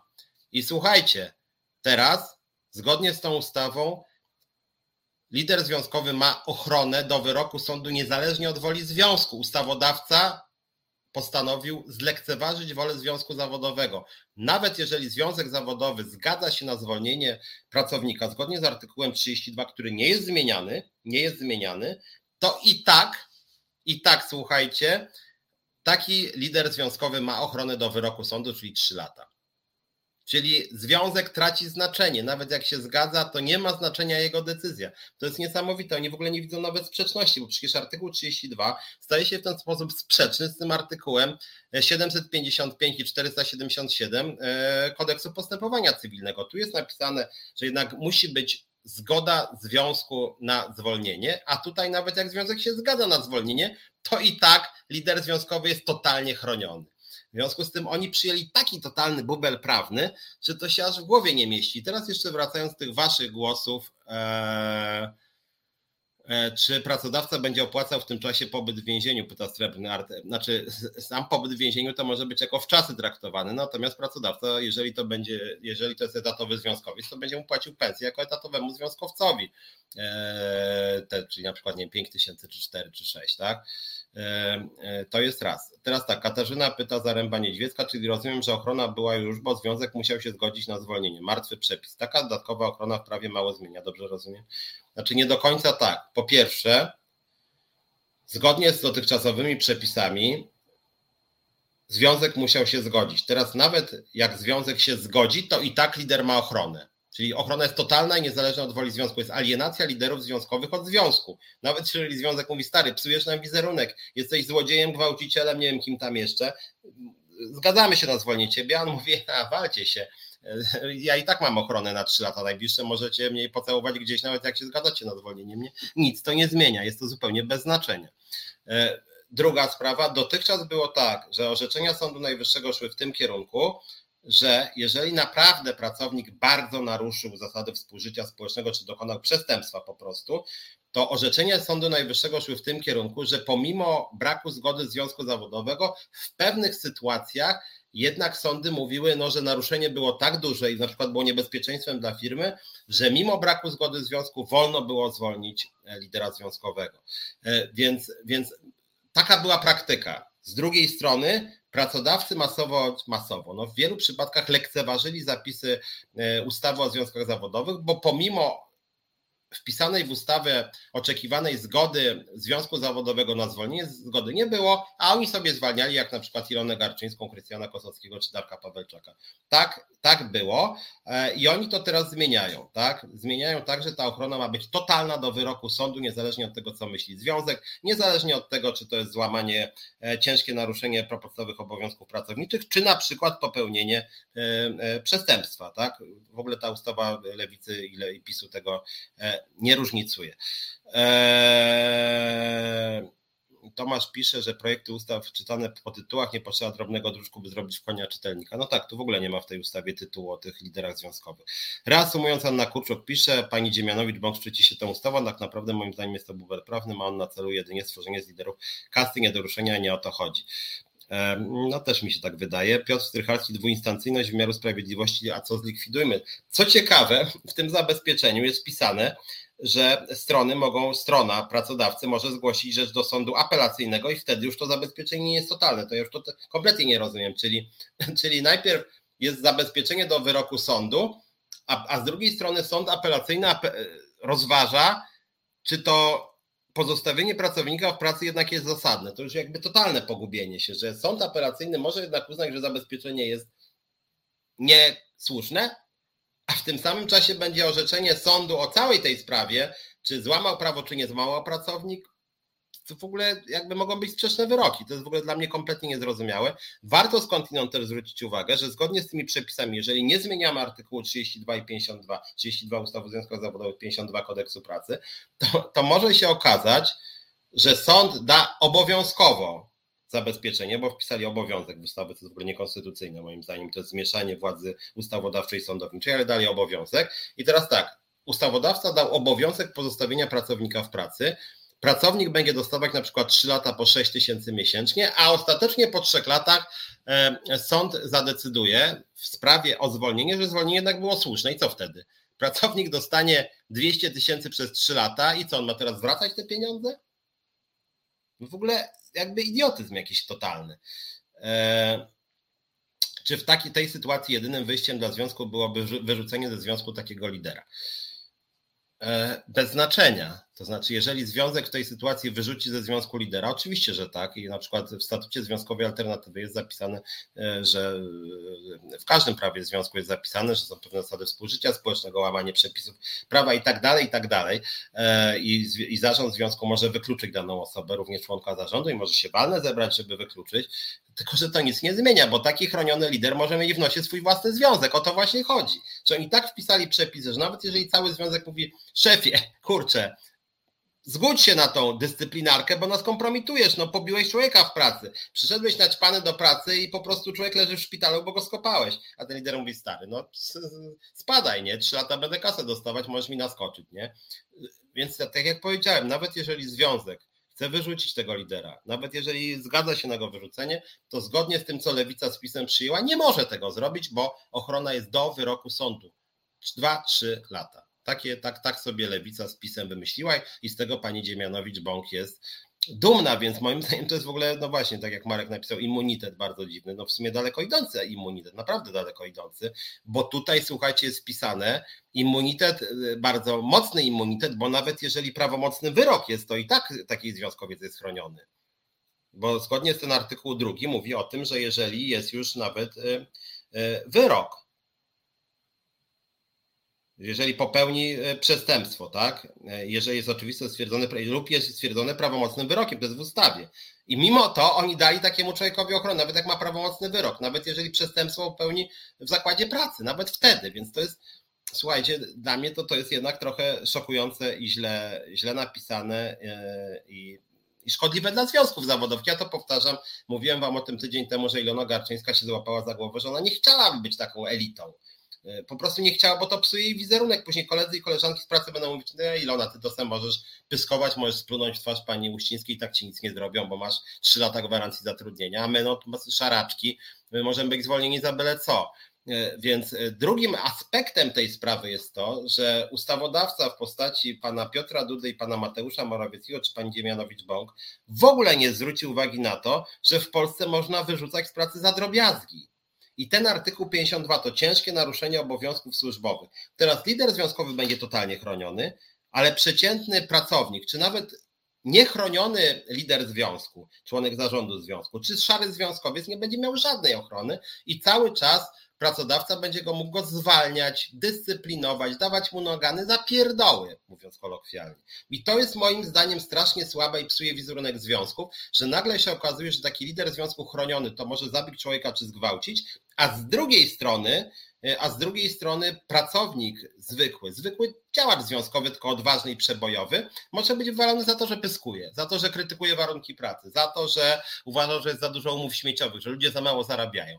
No to jest jakiś skandal po prostu. Dlatego moim zdaniem, o czym będę mówił więcej w drugiej części programu, trzeba by zmienić artykuł pięćdziesiąty drugi Kodeksu Pracy, a nie dawać jakąś totalną ochronę liderom związkowym. Więc to jest po prostu moim zdaniem kuriozalne. Bayerberg, ustawa pod tytułem Pogłaskaj Solidarność po jakach, czy chcą, czy nie, czyli jak dobrze zrobić lewym związkowcom, co by nie piskali. Też mi się tak wydaje, dlatego że niektórzy twierdzą, i ja w sumie też się ku temu skłaniam, że być może liderzy Solidarności boją się o to, e, boją się o to, że po wyborach opozycja na przykład przejmie władzę i wtedy szare eminencje w górnictwie, czy hutnictwie, czy wśród metalowców, czy, czy wśród policjantów, bo tam oni są bardzo silni rzeczywiście, przyjdzie jakiś nowy pracodawca i powie, stary, ale ty przychodzisz pijany co drugi dzień do pracy, zwalniam cię dyscyplinarnie, nie? I oni moim zdaniem się tego boją, bo jeżeli, bo jeżeli zgodnie z dzisiejszymi przepisami taki lider związkowy był momentalnie zwolniony, a teraz taki lider powie, możesz mnie w nos pocałować, ponieważ trzy lata i tak będę chroniony. Eee... Czyżby były podstawy, by liderów Solidarności zwalniać z pracy, bo takie horrendum prawne posunięto w jakimś celu? No nie wiem, szczerze powiedziawszy, bo mówię, my jesteśmy wściekli jako Związkowa Alternatywa, bo my mamy trzech zwolnionych dyscyplinarnie liderów za drobiazgi. Uważam, że niesłusznie ich zwolniono, że warto zmienić przepisy, żeby nie było takich zwolnień, a oni wrzucają naszych liderów razem do paki z jakimiś, nie wiem, złodziejami, gwałcicielami, ludźmi, którzy zalani przychodzą do pracy. I, i, I to jest robienie złej roboty, psucie wizerunków związków zawodowych, bo później taka Ilona powie, kurczę, nieuczciwie mnie zwolniono, a, a ludzie będą mówić, aha, no i co żeś przeskrobała, pewnie uznałeś, że ci wszystko wolno, nie, no to sobie pozwoliłaś tam, pewnie przyszłaś naćpana do pracy, co Ilona, nie, po prostu walczyła o prawa pracownicze, dobra, dobra, nie, i to jest niestety coś, co może uderzyć w cały ruch związkowy i dlatego tak bardzo z tą ustawą polemizuję. Bo ona moim zdaniem dużo złego robi uczciwym związkowcom, którzy zostali nieuczciwie zwolnieni dyscyplinarnie i to trzeba byłoby zmienić, nad tym trzeba pracować, a oni w tej ustawie wylali dziecko z kąpielą i robią moim zdaniem związkowcom dużą krzywdę po prostu. Nam robią dużą krzywdę jako Związkowej Alternatywie. Katarzyna pyta, czy immunitet można, można uchylić? Nie, nie można uchylić immunitetu do końca sprawy sądowej, to jest w ustawie. nawet jeżeli powiedziałem, jeżeli nawet złamie się prawo, co jest artykuł pięćdziesiąty drugi Kodeksu Pracy podpunkt drugi, to nie można. Co więcej, jeżeli raz taki chroniony lider na przykład zgwałci, to tam jest napisane, że można wystąpić o cofnięcie zabezpieczenia w sytuacji, kiedy jest ciężkie naruszenie podstawowych obowiązków pracowniczych, a przestępstwo w ogóle tam nie jest wyszczególnione, niż w ogóle tak się pogubili i ta ustawa jest takim bublem, że, że im się chyba pomieszało, bo chyba, no chyba jednak popełnienie przestępstwa, to, no to nie wiem, to chyba jest jakby, to powinno być jakoś wyeksponowane, to jest kluczowe, tak mi się wydaje. To jakby odpowiednik tego pytania o zgody związku na zwolnienie. No właśnie rzecz polega na tym, że w ustawie niknie w ogóle zgoda na zwolnienie, nie ma ona żadnego znaczenia. Związkowiec ma ochronę niezależnie od woli związku i to jest dla mnie uderzenie w związki zawodowe, bo to jest pokazanie, że liderzy związkowi stoją ponad swoimi własnymi związkami, coś czego my jako Związkowa Alternatywa absolutnie nie tolerujemy, nie może być tak. Oczywiście można sobie wyobrazić, że związek zawodowy zdradza swojego własnego lidera i wydaje go, zgadza się, bo go przekupiono. Oczywiście, że tak się zgadza, ale jeżeli tak, to taki związek po prostu nie ma sensu.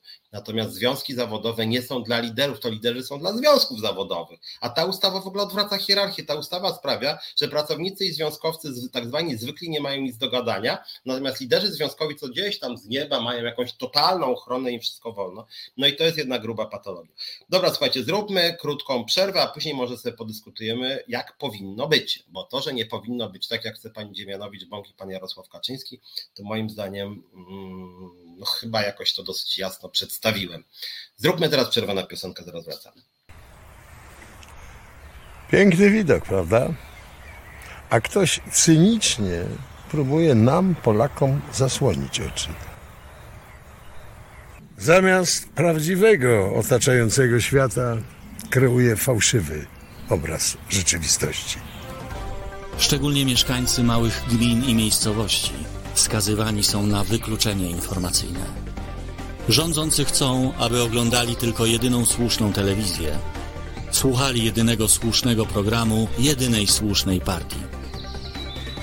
Próbują w ten sposób ukryć przed nami bezwstydne afery, zaciemnić niewygodne fakty, prawdę zastąpić propagandą i przerobić świadomych obywateli w ciemny lud, który wszystko kupi.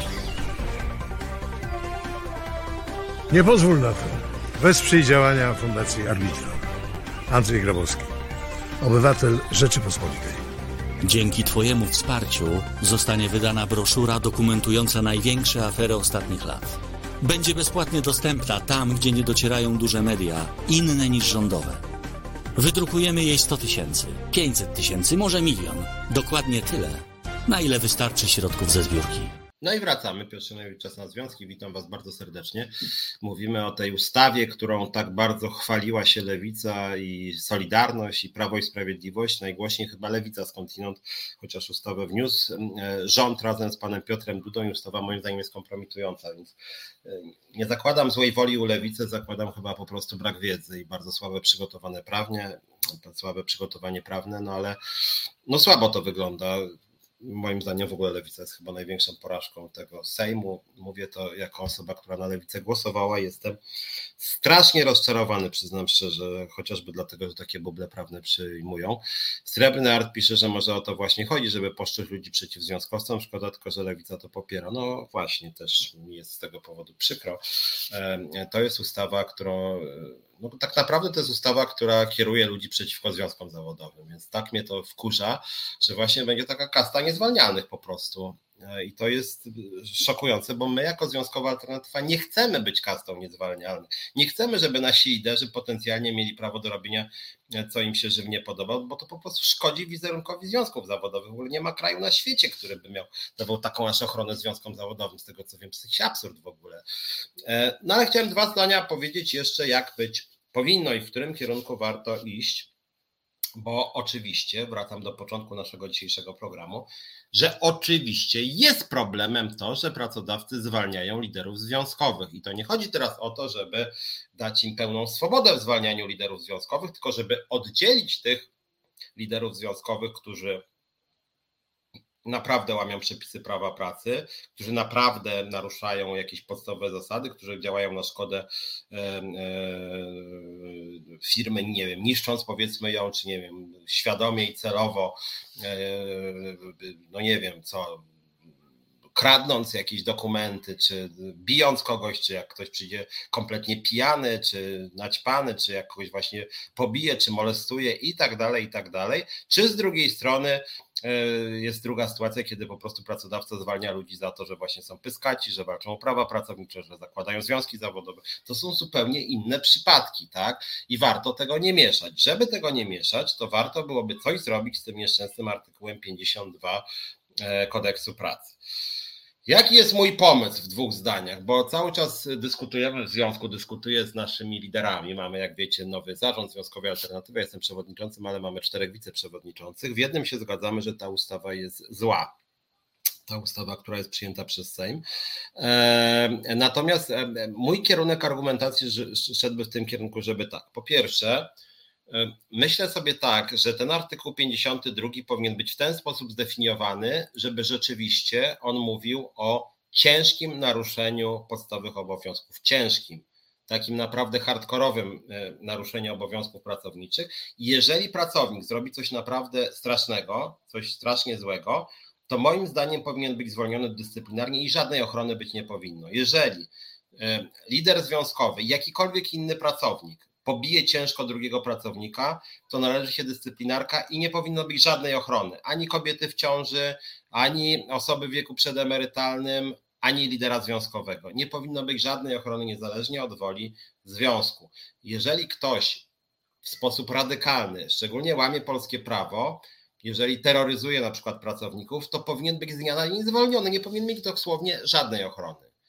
No bo no nie wyobrażam sobie, że ktoś przychodzi, yy, ciężko pobije pracownika, ten leży nieprzytomny w szpitalu, a ten po prostu chodzi po firmie i mówi, no dobra, no to za trzy lata może się mnie stąd pozbędziecie, nie? No to to jest jakiś hardcore i tutaj moim zdaniem nie powinno być dokładnie żadnej ochrony, żadnej ochrony. Więc warto w ten sposób zredefiniować artykuł pięćdziesiąty drugi, żeby nie było ochrony, jak chodzi o artykuł pięćdziesiąty drugi. Dyscyplinarnie powinna być możliwość zwolnienia. Tyle tylko, że artykuł powinien być radykalnie zmodyfikowany. Nie powinno to być widzimisię pracodawcy. Więc kierunkowo uważam, że artykuł pięćdziesiąty drugi być może warto było po prostu wymienić, o co tu chodzi. Na pewno zostawić ten drugi punkt, który jest w artykule pięćdziesiątym drugim, czyli przestępstwo. Przestępstwo, które uniemożliwia dalsze zatrudnienie na, na, na zajmowanym stanowisku, tak? Czy, e, więc tutaj to tak. Ten drugi punkt to tak.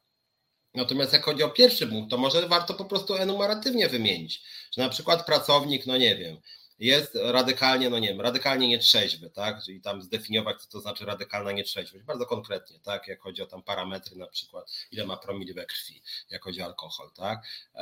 Z drugiej strony, no nie wiem, jakieś akty przemocy, z trzeciej strony, no nie wiem, no zniszczenie dokumentów firmy, no trzeba byłoby po prostu może wymienić, niech pracodawca wymieni, ustali te czynności ze związkami zawodowymi, z inspekcją pracy proszę bardzo też, żeby to nie było po prostu, bo dzisiaj artykuł pięćdziesiąty drugi, te znane mi przypadki zwolnień dotyczą sytuacji, kiedy po prostu pracownik walczy o prawa pracownicze, za to została zwolniona Ilona Garczyńska, więc po pierwsze zmieńcie artykuł pięćdziesiąty drugi Kodeksu Pracy, żeby nie można było zwalniać pracownika za cokolwiek, zwolnienie dyscyplinarne powinno dotyczyć sytuacji krańcowych i tylko sytuacji krańcowych.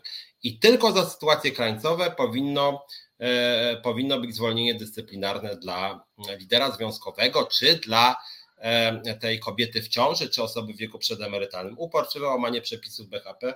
Pełna zgoda, oczywiście to trzeba by w zależności od firmy zrobić regulamin B H P e, i również najlepiej w tym artykule pięćdziesiąt dwa zrobić regulamin, co to znaczy właśnie co to właśnie znaczy łamanie też przepisów B H P. To powinno być jasne, być może stroną powinna być tutaj na przykład Inspekcja Pracy.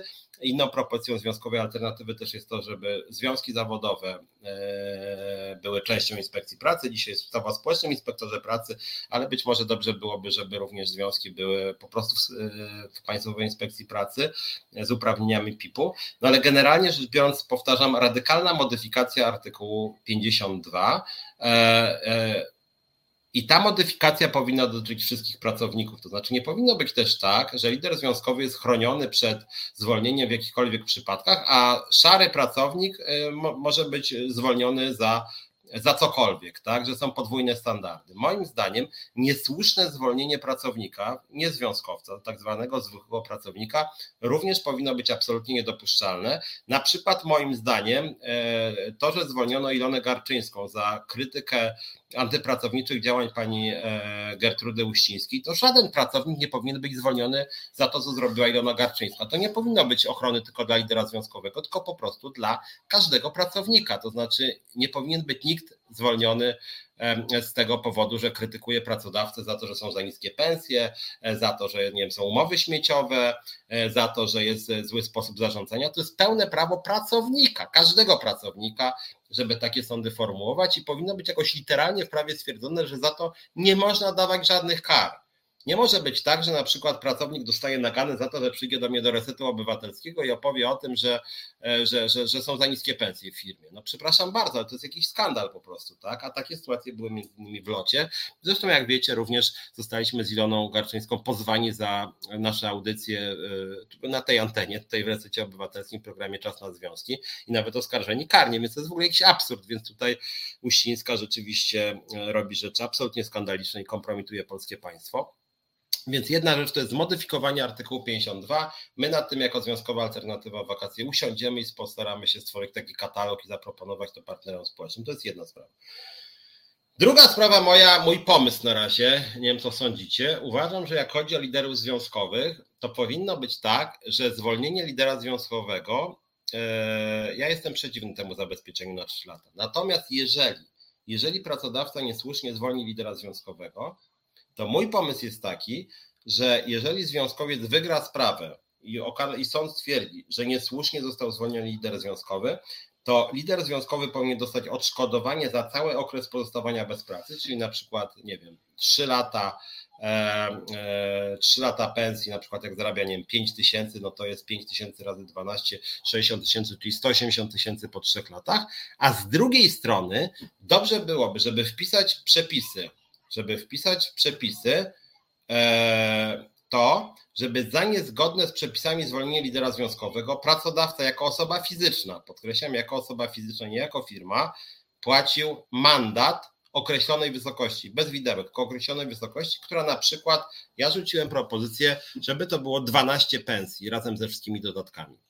Czyli jeżeli osoba odpowiedzialna w firmie, prezes, i żeby nie było tak, że się przerzuca odpowiedzialność jakiegoś tam, nie wiem, szefa działu rekrutacji. Nie, zarząd, członkowie zarządu.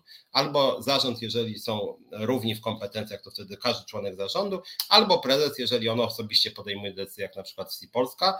Jeżeli prezes zwalnia pracownika, lidera związkowego niezgodnie z przepisami, to moja propozycja jest taka, żeby taki prezes przy przegranym procesie płacił grzywnę polskiemu państwu w wysokości na przykład dwanaście pensji razem ze swoimi różnego rodzaju dodatkami. To by oznaczało, że pani Uścińska w zusie na przykład zapłaciłaby karę w wysokości dwieście tysięcy złotych. Mniej więcej z tego co ja wiem, tam jest rzędu dwadzieścia tysięcy zarobki, może nie całe, a może nawet całe. Jeżeli całe, to może byłoby nawet dwieście pięćdziesiąt tysięcy czy trzysta. W związku z tym jak pani Uścińska w perspektywie by miała zapłatę z prywatnych pieniędzy, z prywatnych pieniędzy trzysta tysięcy złotych, to przypuszczam, że jednak dwa razy by pomyślała, zanim by zwolniła Ilonę Garczyńską, bo prawnicy by jej powiedzieli, pani prezes, pani profesor, możemy przegrać tę sprawę w sądzie. Raczej ją przegramy. Niech pani pamięta, że najprawdopodobniej pani za trzy lata zapłaci trzysta tysięcy złotych, nawet jeżeli pani już nie będzie prezesem zusu, bo to pani zwolniła i dostanie parę, pani karę sądową trzysta tysięcy złotych. I moim zdaniem to byłby, to byłby dobry pomysł, żeby była taka kara. Czy pan Nito, który zwolnił Krystiana Kosowskiego, nie wiem ile zarabia Nito, ale przypuszczam, że to jest prywatna firma, to są duże pieniądze, to jest bogata spółka. Nie zdziwiłbym się, jakby on zarabiał nawet sto tysięcy złotych miesięcznie, w związku z tym jak on by miał zapłacić karę za zwolnienie Krystiana w wysokości na przykład milion dwieście tysięcy, zabolałoby. Ja wiem, żeby nie zbankrutował, ale by zabolało. Na drugi raz już by pomyślał, czy takie zwolnienie się opłaca. Więc uważam, że to byłby dobry kierunek właśnie tego typu kwestie, czyli odpowiedzialność personalna. Nie, że firma płaci, bo Uścińska to będzie, dobra, to niech ZUS zapłaci dwieście pięćdziesiąt tysięcy, nie. z prywatnego konta pani Gertrudy Uścińskiej bez możliwości rekompensaty. Oczywiście później w ramach informacji publicznej trzeba byłoby sprawdzać i zwracać się do Rady Nadzorczej zusu, czy na przykład pani Uścińska nie wzięła sobie tych pieniędzy jakoś z zusu, jakby sobie wzięła, to wtedy zarzuty karne o marnotrawienie środków publicznych, ale generalnie tego typu rozwiązania moim zdaniem byłyby lepsze. Nie totalna ochrona dla związkowca, tylko w tym przypadku straszak. Jeżeli pracodawca zwalniałby wtedy lidera związkowego, bo ten na przykład by kogoś pobił, to byłby spokojny, powiedział: panie związkowcu, pan pobiłeś tutaj, są kamery, które to pokazują, i tak z panem wygram, zwalniam pana i się o nic nie boję. Ale taka Uścińska, która wie, że zrobiła przewał zwalniając Ilonę Garczyńską, czy taki Nito, który wie, że zrobił przewał e, zwalniając Krystiana Kosowskiego, oni by wiedzieli, żeby przegrali ten proces. I jakby naprawdę zapłacili, mówię, przynajmniej roczne ich całościowe dochody razem z nagrodami, dodatkami, to byłyby naprawdę bardzo duże pieniądze. Zabolałoby. To by zabolało. Chodziłoby o to, żeby zabolało. Więc myślę, że to byłby na pewno, na pewno dobry kierunek obok tej modyfikacji artykułu pięćdziesiąt dwa Kodeksu Pracy. To byłby jakiś straszak, który by naprawdę w moim odczuciu ograniczył te zwolnienia i żeby w przepisy prawa pracy, właśnie nie w jakiś tam kodeks postępowania cywilnego, tylko w kodeks pracy wpisać twarde kary. Za zwolnienie lidera związkowego, jeżeli firma przegra sprawę w sądzie pracy, to pracodawca jako osoba fizyczna, i tam dookreślić, co to znaczy pracodawca, prezes firmy, osoba właśnie podejmująca decyzję na samym szczycie tej hierarchii, płaci dwanaście miesięcznych, czy może inaczej, roczne wynagrodzenia w roku, na przykład w roku, w którym było zwolnienie dyscyplinarne pracownika, razem ze wszelkimi narzutami, dodatkami, premiami. I to byłoby moim zdaniem dobre. Tak? I nawet gdyby później taka Uścińska już straciła pracę, to jeszcze dostałaby w prezencie, siedząc na uczelni, mandacik w wysokości ćwierć miliona złotych. I to byłoby bardzo dobre, wtedy pani Uścińska by się nauczyła, że tak pogrywać sobie po prostu nie należy, jeszcze by musiała się zadłużać i bardzo dobrze, należałoby jej.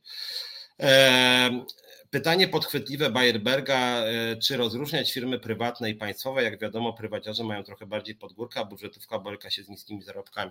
Znaczy wiesz, Bayerberg, ja jestem ściśle za praworządnością, to znaczy moim zdaniem nie można różnicować w zależności od, od pochodzenia kapitału, czy od tego, czy to jest właśnie sektor prywatny, czy publiczny. To znaczy kodeks pracy musi być uniwersalny, więc wydaje mi się, że tutaj nie można mówić na przykład, nie, w państwowym będzie dwanaście miesięcy kary, a w prywatnym sześć. Albo tutaj to taki artykuł, a to siaki. Tym bardziej, że akurat pan Nito, sektor prywatny jak najbardziej, mam wrażenie, że wziął przykład z pani Uścińskiej, sektor jak najbardziej publiczny.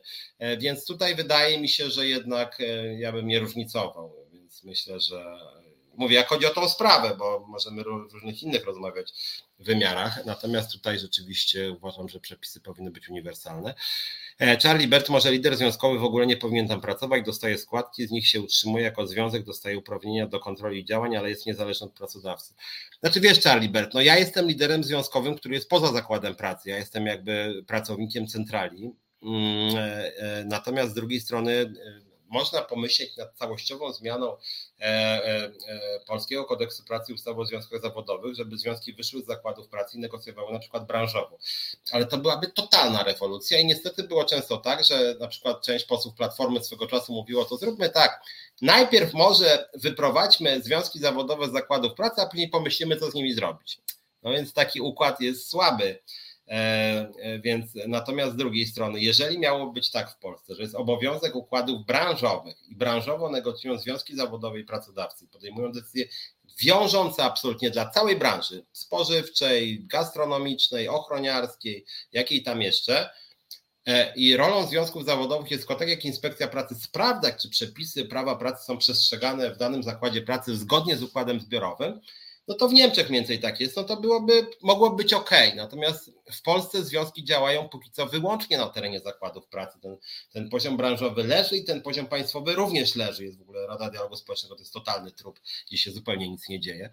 Więc tutaj twoje pytanie nie byłoby głupie, gdyby nie to, że że to by wymagało totalnej rewolucji funkcjonowania związków zawodowych. Znaczy wywrócenie do góry nogami wszystkiego, moglibyśmy o tym rozmawiać jako związek, my jesteśmy otwarci, no niemniej jednak to byłaby totalna rewolucja, więc nawet jakieś okresy przejściowe musiały być. Póki co myślę, że lepiej się zastanowić nad tym, w jaki sposób zwiększyć rolę związków zawodowych, nie liderów związkowych, tylko zwiększyć rolę związków zawodowych, Bo z drugiej strony taka sytuacja, że dzisiaj, nie wiem, na przykład e, e, liderzy są poza zakładem pracy i pracownicy płacą im jakimś prawnikom zewnętrznym, to też chyba nie jest dobre, dlatego że jednak osoby... Związki zawodowe są oddolnymi ruchami ludzi pracy, a nie jakąś awangardą proletariatu, która jest na zewnątrz. Ja staram się być w bezpośrednim kontakcie z ludźmi, którzy pracują w zakładach pracy i w momencie, kiedy dzieje się ostro, to ja wtedy, że tak powiem, się angażuję i im pomagam. Natomiast generalnie rzecz biorąc, ja im kibicuję, ja ich wspieram, ja im podsuwam porady prawne, ja nagłaśniam ich postulaty medialne, ale ja nie chcę być też takim liderem, który mówi, dobra, to wy siedźcie cicho, wy nic nie róbcie, a ja tutaj będę ponad waszymi głowami was reprezentował wszędzie, tak?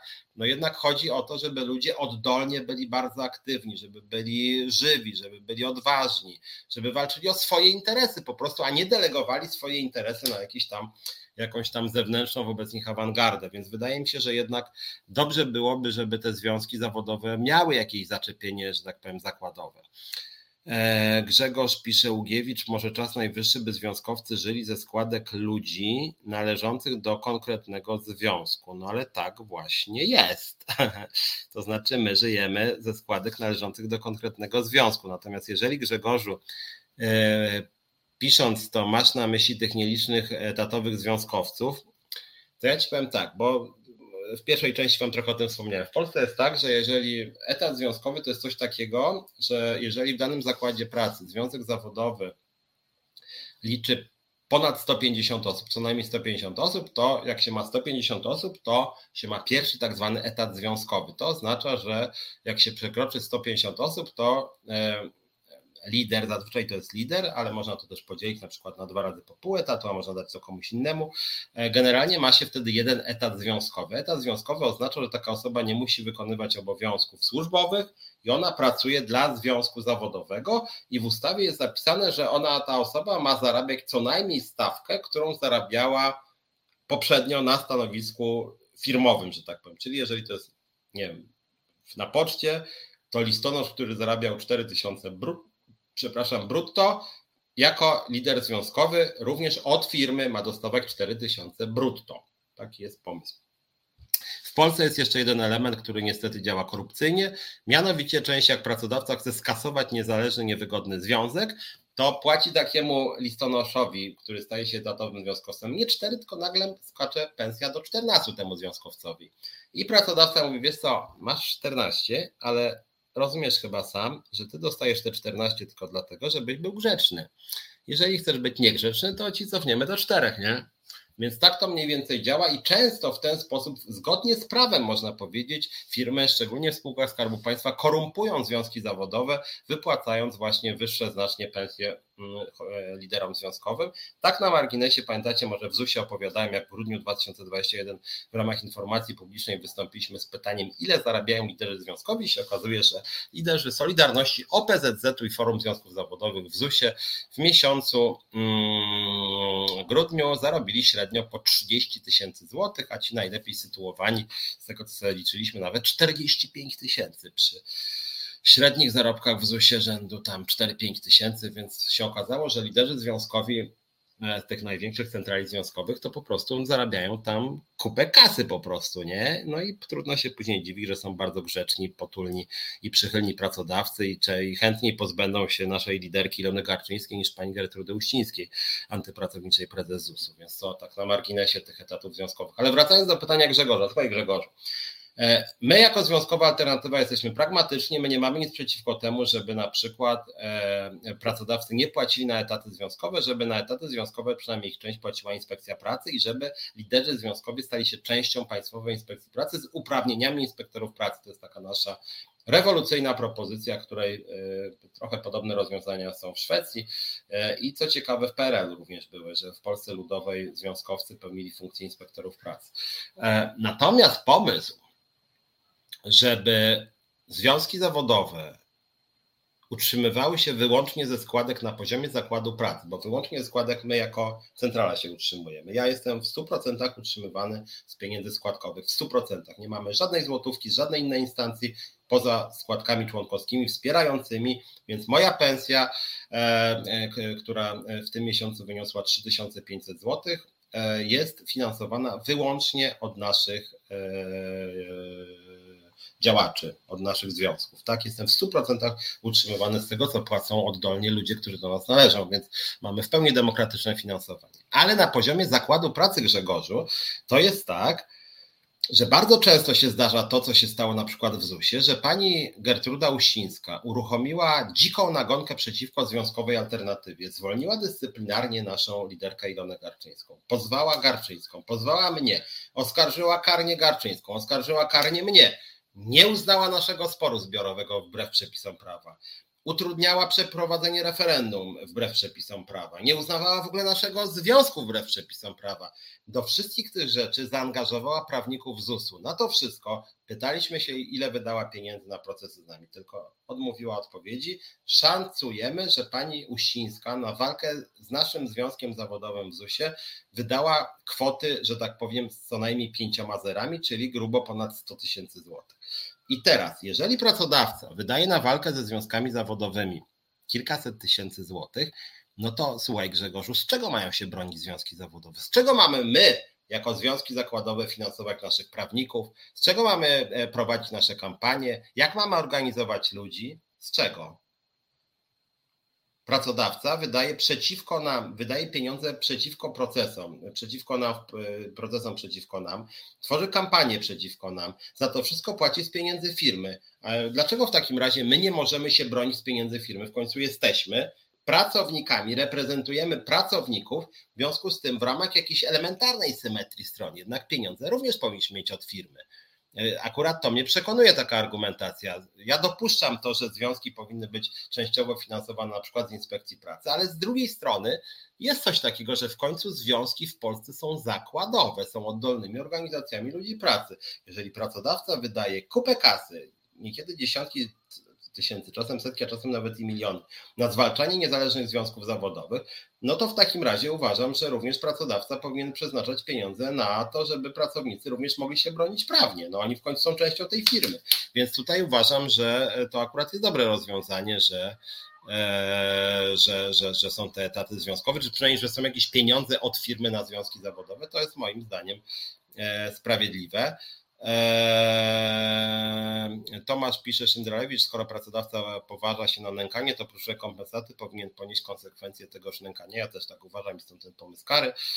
Pieniądze niech idą na jakiś fundusz pracowniczy, Srebrny Art. Też o tym myślałem, w ogóle wiesz co, Srebrny Art, że żeby może te pieniądze, kary za zwolnienie pracownika na przykład szły na związek zawodowy, ale później sobie pomyślałem, że jednak no jakby łamanie podstawowych praw pracowniczych, no to tak samo jak inne mandaty, tylko dzisiaj te mandaty są bardzo niskie, więc może jednak to powinien być, no nie wiem, no nie wiem, może fundusz jakiś B H P, a może komisja socjalna, no trzeba by się zastanowić, ale niezależnie od tego, na co te pieniądze idą, to uważam, że jednak powinny być bardzo wysokie i określone kary, bardzo wysokie określone kary, niewidełkowe dla pracodawców zwalniających liderów związkowych.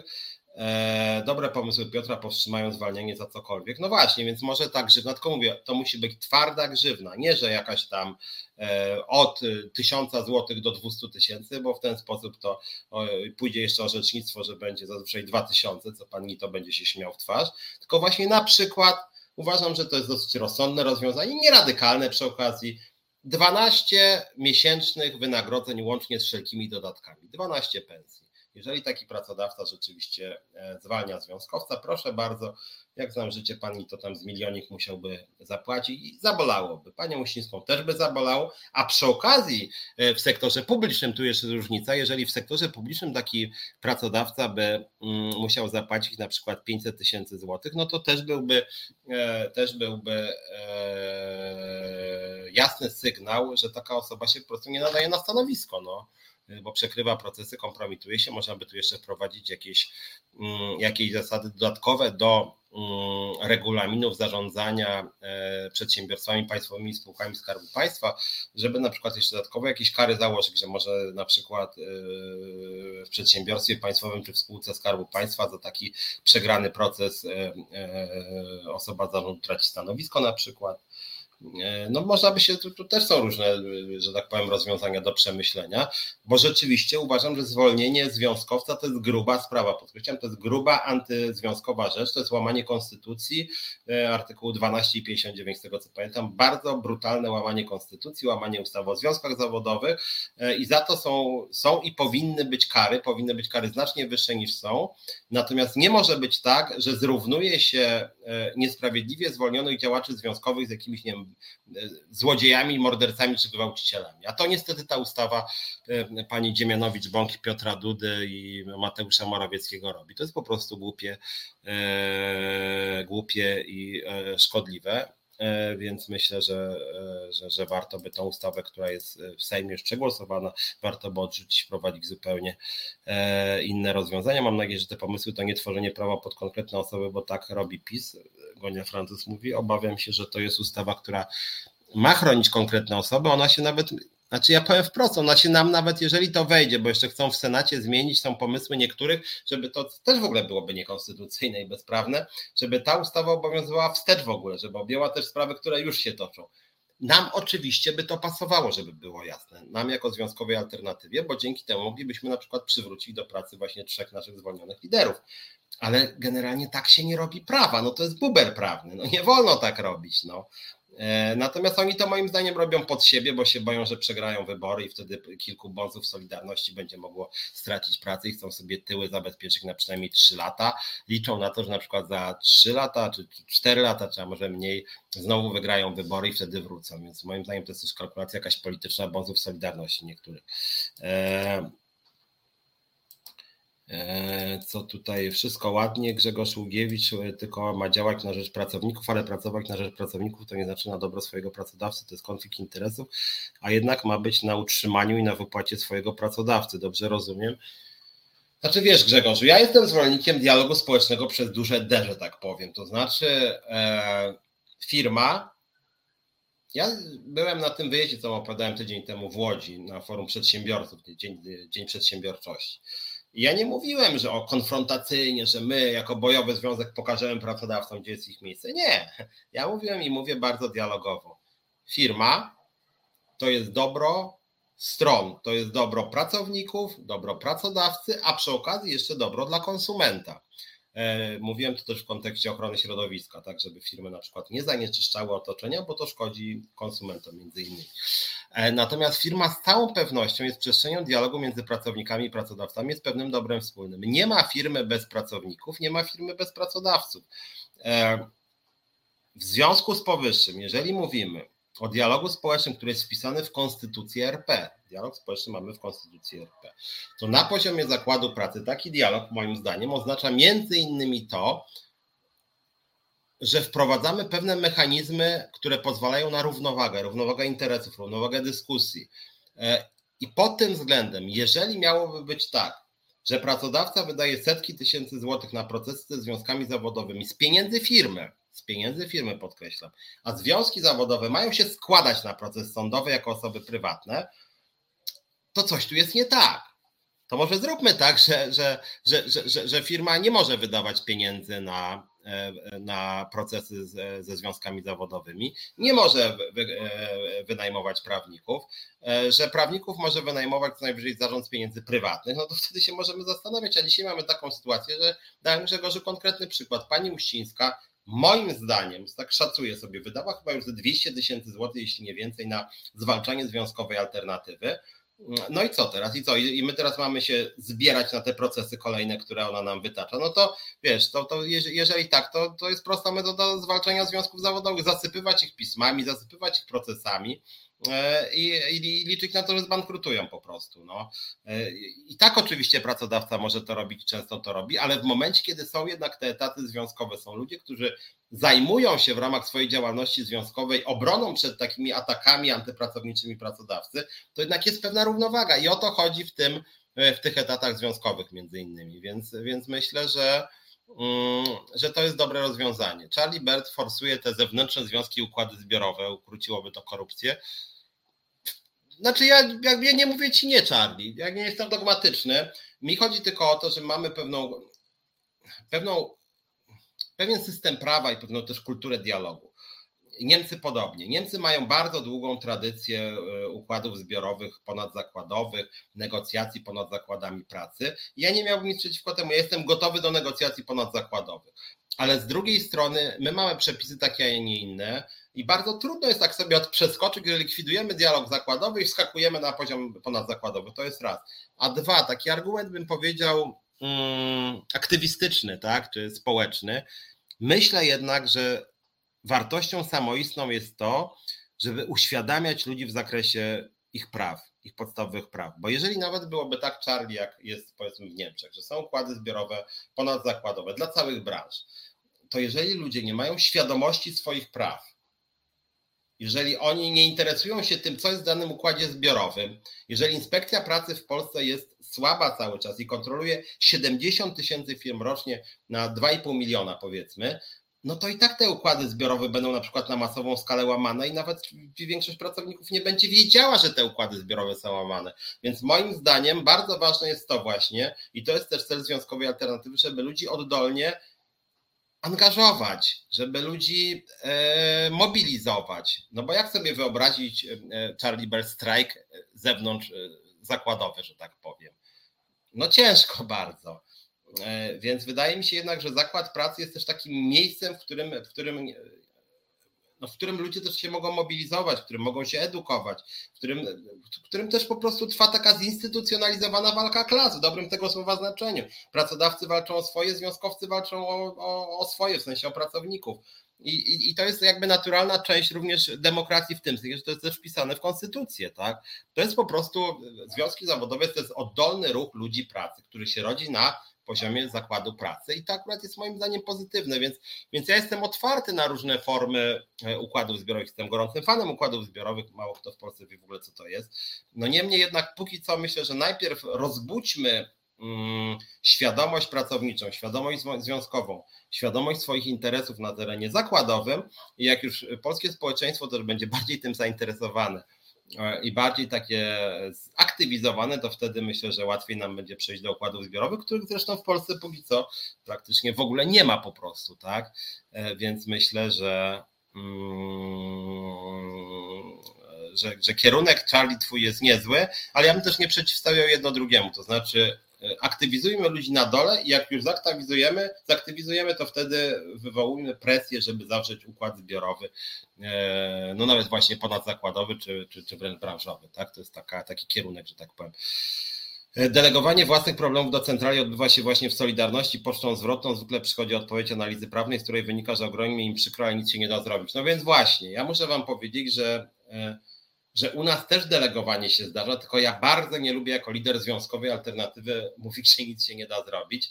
Ja staram się ludzi z jednej strony szybko ich informować o tym, co się da zrobić i szukam, jak tylko mogę, żeby coś się dało zrobić, a z drugiej strony mówię, słuchajcie, ale pamiętajcie o jednej sprawie. Ja się nazywam Piotr Szumlewicz, jestem liderem Związkowej Alternatywy, ale nie róbcie też w ten sposób, że wy tu sobie będziecie siedzieć na... na mm, w publiczności i będziecie mi kibicować, jak ja będę walczył o, was, o wasze interesy, a wy będziecie na mnie, nie, my to nie, my, panie prezesie, my pana bardzo lubię, ten Szumlewicz, awanturnik tutaj coś się bije i chce, żebyśmy zarabiali o sześćdziesiąt procent więcej. No nie chciałbym, żeby tak było, to znaczy lepiej, żeby jednak nie delegować własnych problemów. Ja powiedziałem, moja rola w Związkowej Alternatywie jest bardzo ważną rolą, ale w dużej mierze pomocniczą, jak chodzi o działalność zakładową. Ja robię kawał roboty, w postaci nawet programu Czas na Związki. To jest też moja praca związkowa. Ja wymyślam nowe ustawy, ja chodzę do mediów, ja piszę listy, ja negocjuję z władzą i opozycją, czy z władzą trudno jest negocjować, ale bombarduję w każdym razie i władzę, opozycję różnymi naszymi pismami. Ja forsuję w mediach nasze stanowiska i staram się szukać kruczków prawnych, jakby tu uratować tam naszych związkowców, na przykład zwolnionych dyscyplinarnie.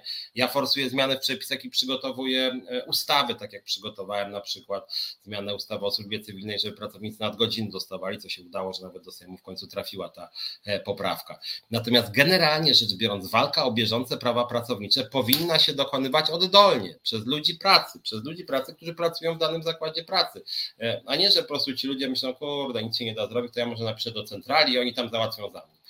No tak bym nie chciał, szczerze powiedziawszy, bardzo mi zależy na tym, żeby ludzi aktywizować.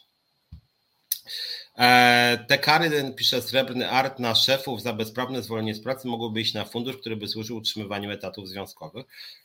Ja jestem otwarty, Srebrny Art. To jest w ogóle jakby idea jakichś dodatkowych funduszy pracowniczych. Nie mam nic przeciwko, w tej Polsce jest słabo. Pieniądze publiczne są wydawane arbitralnie, to czyli fundacji, stowarzyszeń, związków zawodowych. Jak ja patrzę, jak rząd rozdaje pieniądze O P Z Z-owi, Solidarności, Forum Związków, a nam nie daje kompletnie nic, to to jest w ogóle sprawiedli- niesprawiedliwe, arbitralne. W ogóle pieniądze z Rady Dialogu Społecznego biorą sobie te centrale związkowe, mogą sobie rozkradać, to jest w ogóle niekontrolowalne, w ogóle niekontrolowalne. E, e, więc potem tam jakieś fundusze, które naprawdę służą transparentnemu wydawaniu przez związki zawodowe, ja jestem w pełni za. Być może w ogóle nie byłoby złym rozwiązaniem to, żeby związki jednak od państwa dostawały jakieś pieniądze, ale wszystkie związki, na przykład moja propozycja, nasza propozycja jako Związkowej Alternatywy, żeby można było odpisywać półtora procent podatku na związki zawodowe. I teraz można zastanawiać się, czy to są związki zakładowe, ponadzakładowe, no generalnie chyba te, które są jakoś tam zarejestrowane w K R S-ie. Nawet coś takiego, tak? Żeby były jakieś nawet dopłaty dla wszelkich organizacji publicznych, stowarzyszeń, fundacji, organizacji pracodawców, związków zawodowych, a dzisiaj jest tak, że, że partie dostają duże pieniądze od państwa, że niektóre fundacje dostają miliony, niektóre stowarzyszenia miliony, Kościół to miliardy katolicki, a związki zawodowe niezależne, takie jak Związkowa Alternatywa, zero. A związki zawodowe, takie jak Solidarność czy O P Z Z, po kilka milionów. No to, to jest jakaś patologia, więc moim zdaniem tak jednak być nie powinno, to jest niesprawiedliwe, więc jakiś dodatkowy fundusz być może nie byłby głupim pomysłem na związki zawodowe. Eee, właśnie tak problem rozwiązuje się na drodze negocjacji. Przy wspólnym stole można rozpoznać rację i uzgodnić rozwiązania, eee, pisze Tomasz Czyndralewicz. Pełna zgoda, ja w ogóle jestem, jak wiecie, ja jestem bardzo bojowy eee, i bardzo nie lubię nieuczciwych pracodawców, ale jestem bardzo skłonny do negocjacji. Gdyby ta nieszczęsna Uścińska przestrzegała przepisów prawa i, i chciała rozmawiać, a nie się kłócić, to przecież my byśmy usiedli. Ilona by usiadła, ja bym usiadł, byśmy przygotowali może jakąś grupę prawników rozmawiających z U S em, a oni po prostu są nastawieni na wojnę. I to jest niestety taki polski pracodawca, w tym sensie Uścińska to jest taki, taki stereotypowy, stereotypowy pracodawca, który, który zwalcza związki zawodowe, który traktuje firmę jak swój folwark, no i to jest kompromitujące też dla polskiego państwa, bo ono reprezentuje, reprezentuje po prostu polskie państwo, jakby nie było jedną z najważniejszych instytucji państwowych. Katarzyna Zaremba-Niedźwiecka, ciekawa dyskusja, dziesięć minut do tyłu, odpowiedzialności za decyzje urzędników, na przykład za zwolnienie lidera związkowego niezgodnie z prawem, to jest chyba jakiś ogólny problem braku odpowiedzialności. Eee, tak, zgoda, zgoda Katarzyno, i bardzo ciekawe jest teraz to, że na przykład dużo się dyskutuje, przynajmniej w przestrzeni publicznej, bardzo dużo się dyskutuje w przestrzeni publicznej odnośnie na przykład odpowiedzialności urzędników skarbówki za ich błędy, tak? I bardzo często przedstawiciele różnych partii, od Konfederacji przez Platformę i Hołownię po PiS, mówią na przykład o tym, że urzędnicy powinni mieć większą odpowiedzialność za błędne decyzje. Pomijam już taki drobiazg, że ta odpowiedzialność jest i generalnie rzecz biorąc się bardzo zmieniły te polskie e, różnego rodzaju instytucje, począwszy od skarbówki, przez tam, nie wiem, urzędy na przykład marszałkowskie czy wojewódzkie, to tu jest przynajmniej dyskusja. Natomiast jak chodzi o brak odpowiedzialności urzędników państwowych, takich jak prezes zusu, w kontekście zwalniania liderów, to nie ma żadnej odpowiedzialności i my rzeczywiście tutaj z drodze rąbek tajemnicy przygotowujemy też, zastanawiamy się przynajmniej nad wnioskami do prokuratury właśnie w sprawach takich jak jak no właśnie łamanie takiej odpowiedzialności urzędniczej przez na przykład panią Uścińską, która złamała mnóstwo przepisów w podejściu do naszego związku właśnie w zusie, taki wobec Ilony Garczyńskiej, więc tu moim zdaniem powinna być odpowiedzialność karna. Katarzyna Zaremba-Niedźwiecka, ocena polityczna tego ruchu lewicy, że to jest brak merytorycznej dyskusji, ruch przed wyborami pod pracowników, współpraca ze związkami hitrami, z PiS-em chyba nie. Wiesz co, Katarzyno, powiem Ci tak, że moim zdaniem są dwie rzeczy. Po pierwsze, to jest głupota i to jest fatalne przygotowanie merytoryczne lewicy. Oni mają jakichś beznadziejnych ekspertów, czy w ogóle nie mają ekspertów. Tam większość dokumentów podpisuje niejaki Standerski, który ja nie wiem skąd go oni go wytrzasnęli. Moim zdaniem nie znam człowieka, moim zdaniem jest słaby merytorycznie po prostu i trzeba naprawdę, powinni po prostu za te pieniądze, które mają, to mogliby mieć cały sztab po prostu ekspertów, a nie mają żadnego sztabu. Natomiast po drugie, to rzeczywiście jest trochę współpraca ze związkami i ich liderami, tylko oni współpracują z tymi związkami, z którymi chcą współpracować. I nie wiem, dlaczego akurat z tymi związkami chcą współpracować. Te związki to jest Solidarność, to jest skorumpowane O P Z Z, to jest Konfederacja Pracy, która mnie wyrzucała z pracy, nomen omen, bez żadnych procedur mnie wyrzucili wtedy i chcieli mnie wyrzucić z dnia na dzień, bez jakiegokolwiek wypowiedzenia w ogóle, i to jest Konfederacja Pracy, główny sojusznik obecnie partii Razem. Czy to jest też inicjatywa pracownicza, która moim zdaniem prawnie jest słabo przygotowana? Ja w niektórych sprawach działamy wspólnie, podoba mi się jej zaangażowanie w wielu sprawach, ale uważam, że, że, że, że prawnie, przynajmniej na tym obszarze, o którym dyskutujemy, nie są dobrze przygotowani, więc większość związków zawodowych tą nowelizację ustawy, przyznaję, poparła, co jest dla mnie szokujące i co fatalnie świadczy o kondycji ruchu związkowego w Polsce. I jak mówię, dotyczy to tak tych związków skostniałych, starych, tak zwanych, takich jak O P Z Z i Solidarność, jak też tych związków nowszych, jak Inicjatywa Pracownicze. Nie wiem, jak można było taki bubel prawny poprzeć, więc wolę to tłumaczyć głupotą niż czym innym, bo czym innym to byłoby w pewnym sensie jeszcze gorzej, że jakiś interes w tym mają. E, więc e, nie rozumiem, nie rozumiem po prostu. E, staram się być bardzo rzeczowy, nie chcę nikogo obrażać, natomiast naprawdę uważam, że to jest bardzo zła, bardzo szkodliwa ustawa, szkodliwa głównie dla związków zawodowych, dlatego że ona jest pozornie korzystna, a później, tak jak mówiłem, tak jak mówiłem, taka Ilona Garczyńska no ręce rozkłada, że mówi, kurczę, no przywrócą mnie do pracy i wszyscy będą mówić, no tak, wiesz, przywróciliście, bo masz taką ustawę, gdzie broni się twoich interesów, a my szaraczki możemy być zwolnieni za cokolwiek, więc naprawdę to jest szkodliwe. Charlie Bert, ludzie, którzy nie należą do obecnych związków zawodowych, też często nie mają świadomości swoich praw pracowniczych, bo nawet nie wiedzą, czym są związki, więc argument z pupy, panie Piotrze. Eee, ja tylko jeszcze powiem a, a propos tych innych, dobrze, Charlie mi przy, przy Przypomniałeś, bo ja się gubię, który mój argument jest z pupy. E, e, natomiast wydaje mi się, że jednak jest coś takiego, wizerunek związków zawodowych i ta ustawa pójdzie w świat i część środowisk pracodawców może używać argumentów słusznie skądinąd, że to jest totalna ochrona bonzów związkowych i to niestety pogorszy wizerunek związków zawodowych i może skierować pracowników przeciwko związkom. Natomiast jedną rzecz chciałem powiedzieć, w którym kierunku my byśmy jeszcze szli chętnie jako Związkowa Alternatywa, słuchajcie, żeby właśnie zasypywać przepaść między liderami związkowymi i tak zwanymi zwykłymi pracownikami.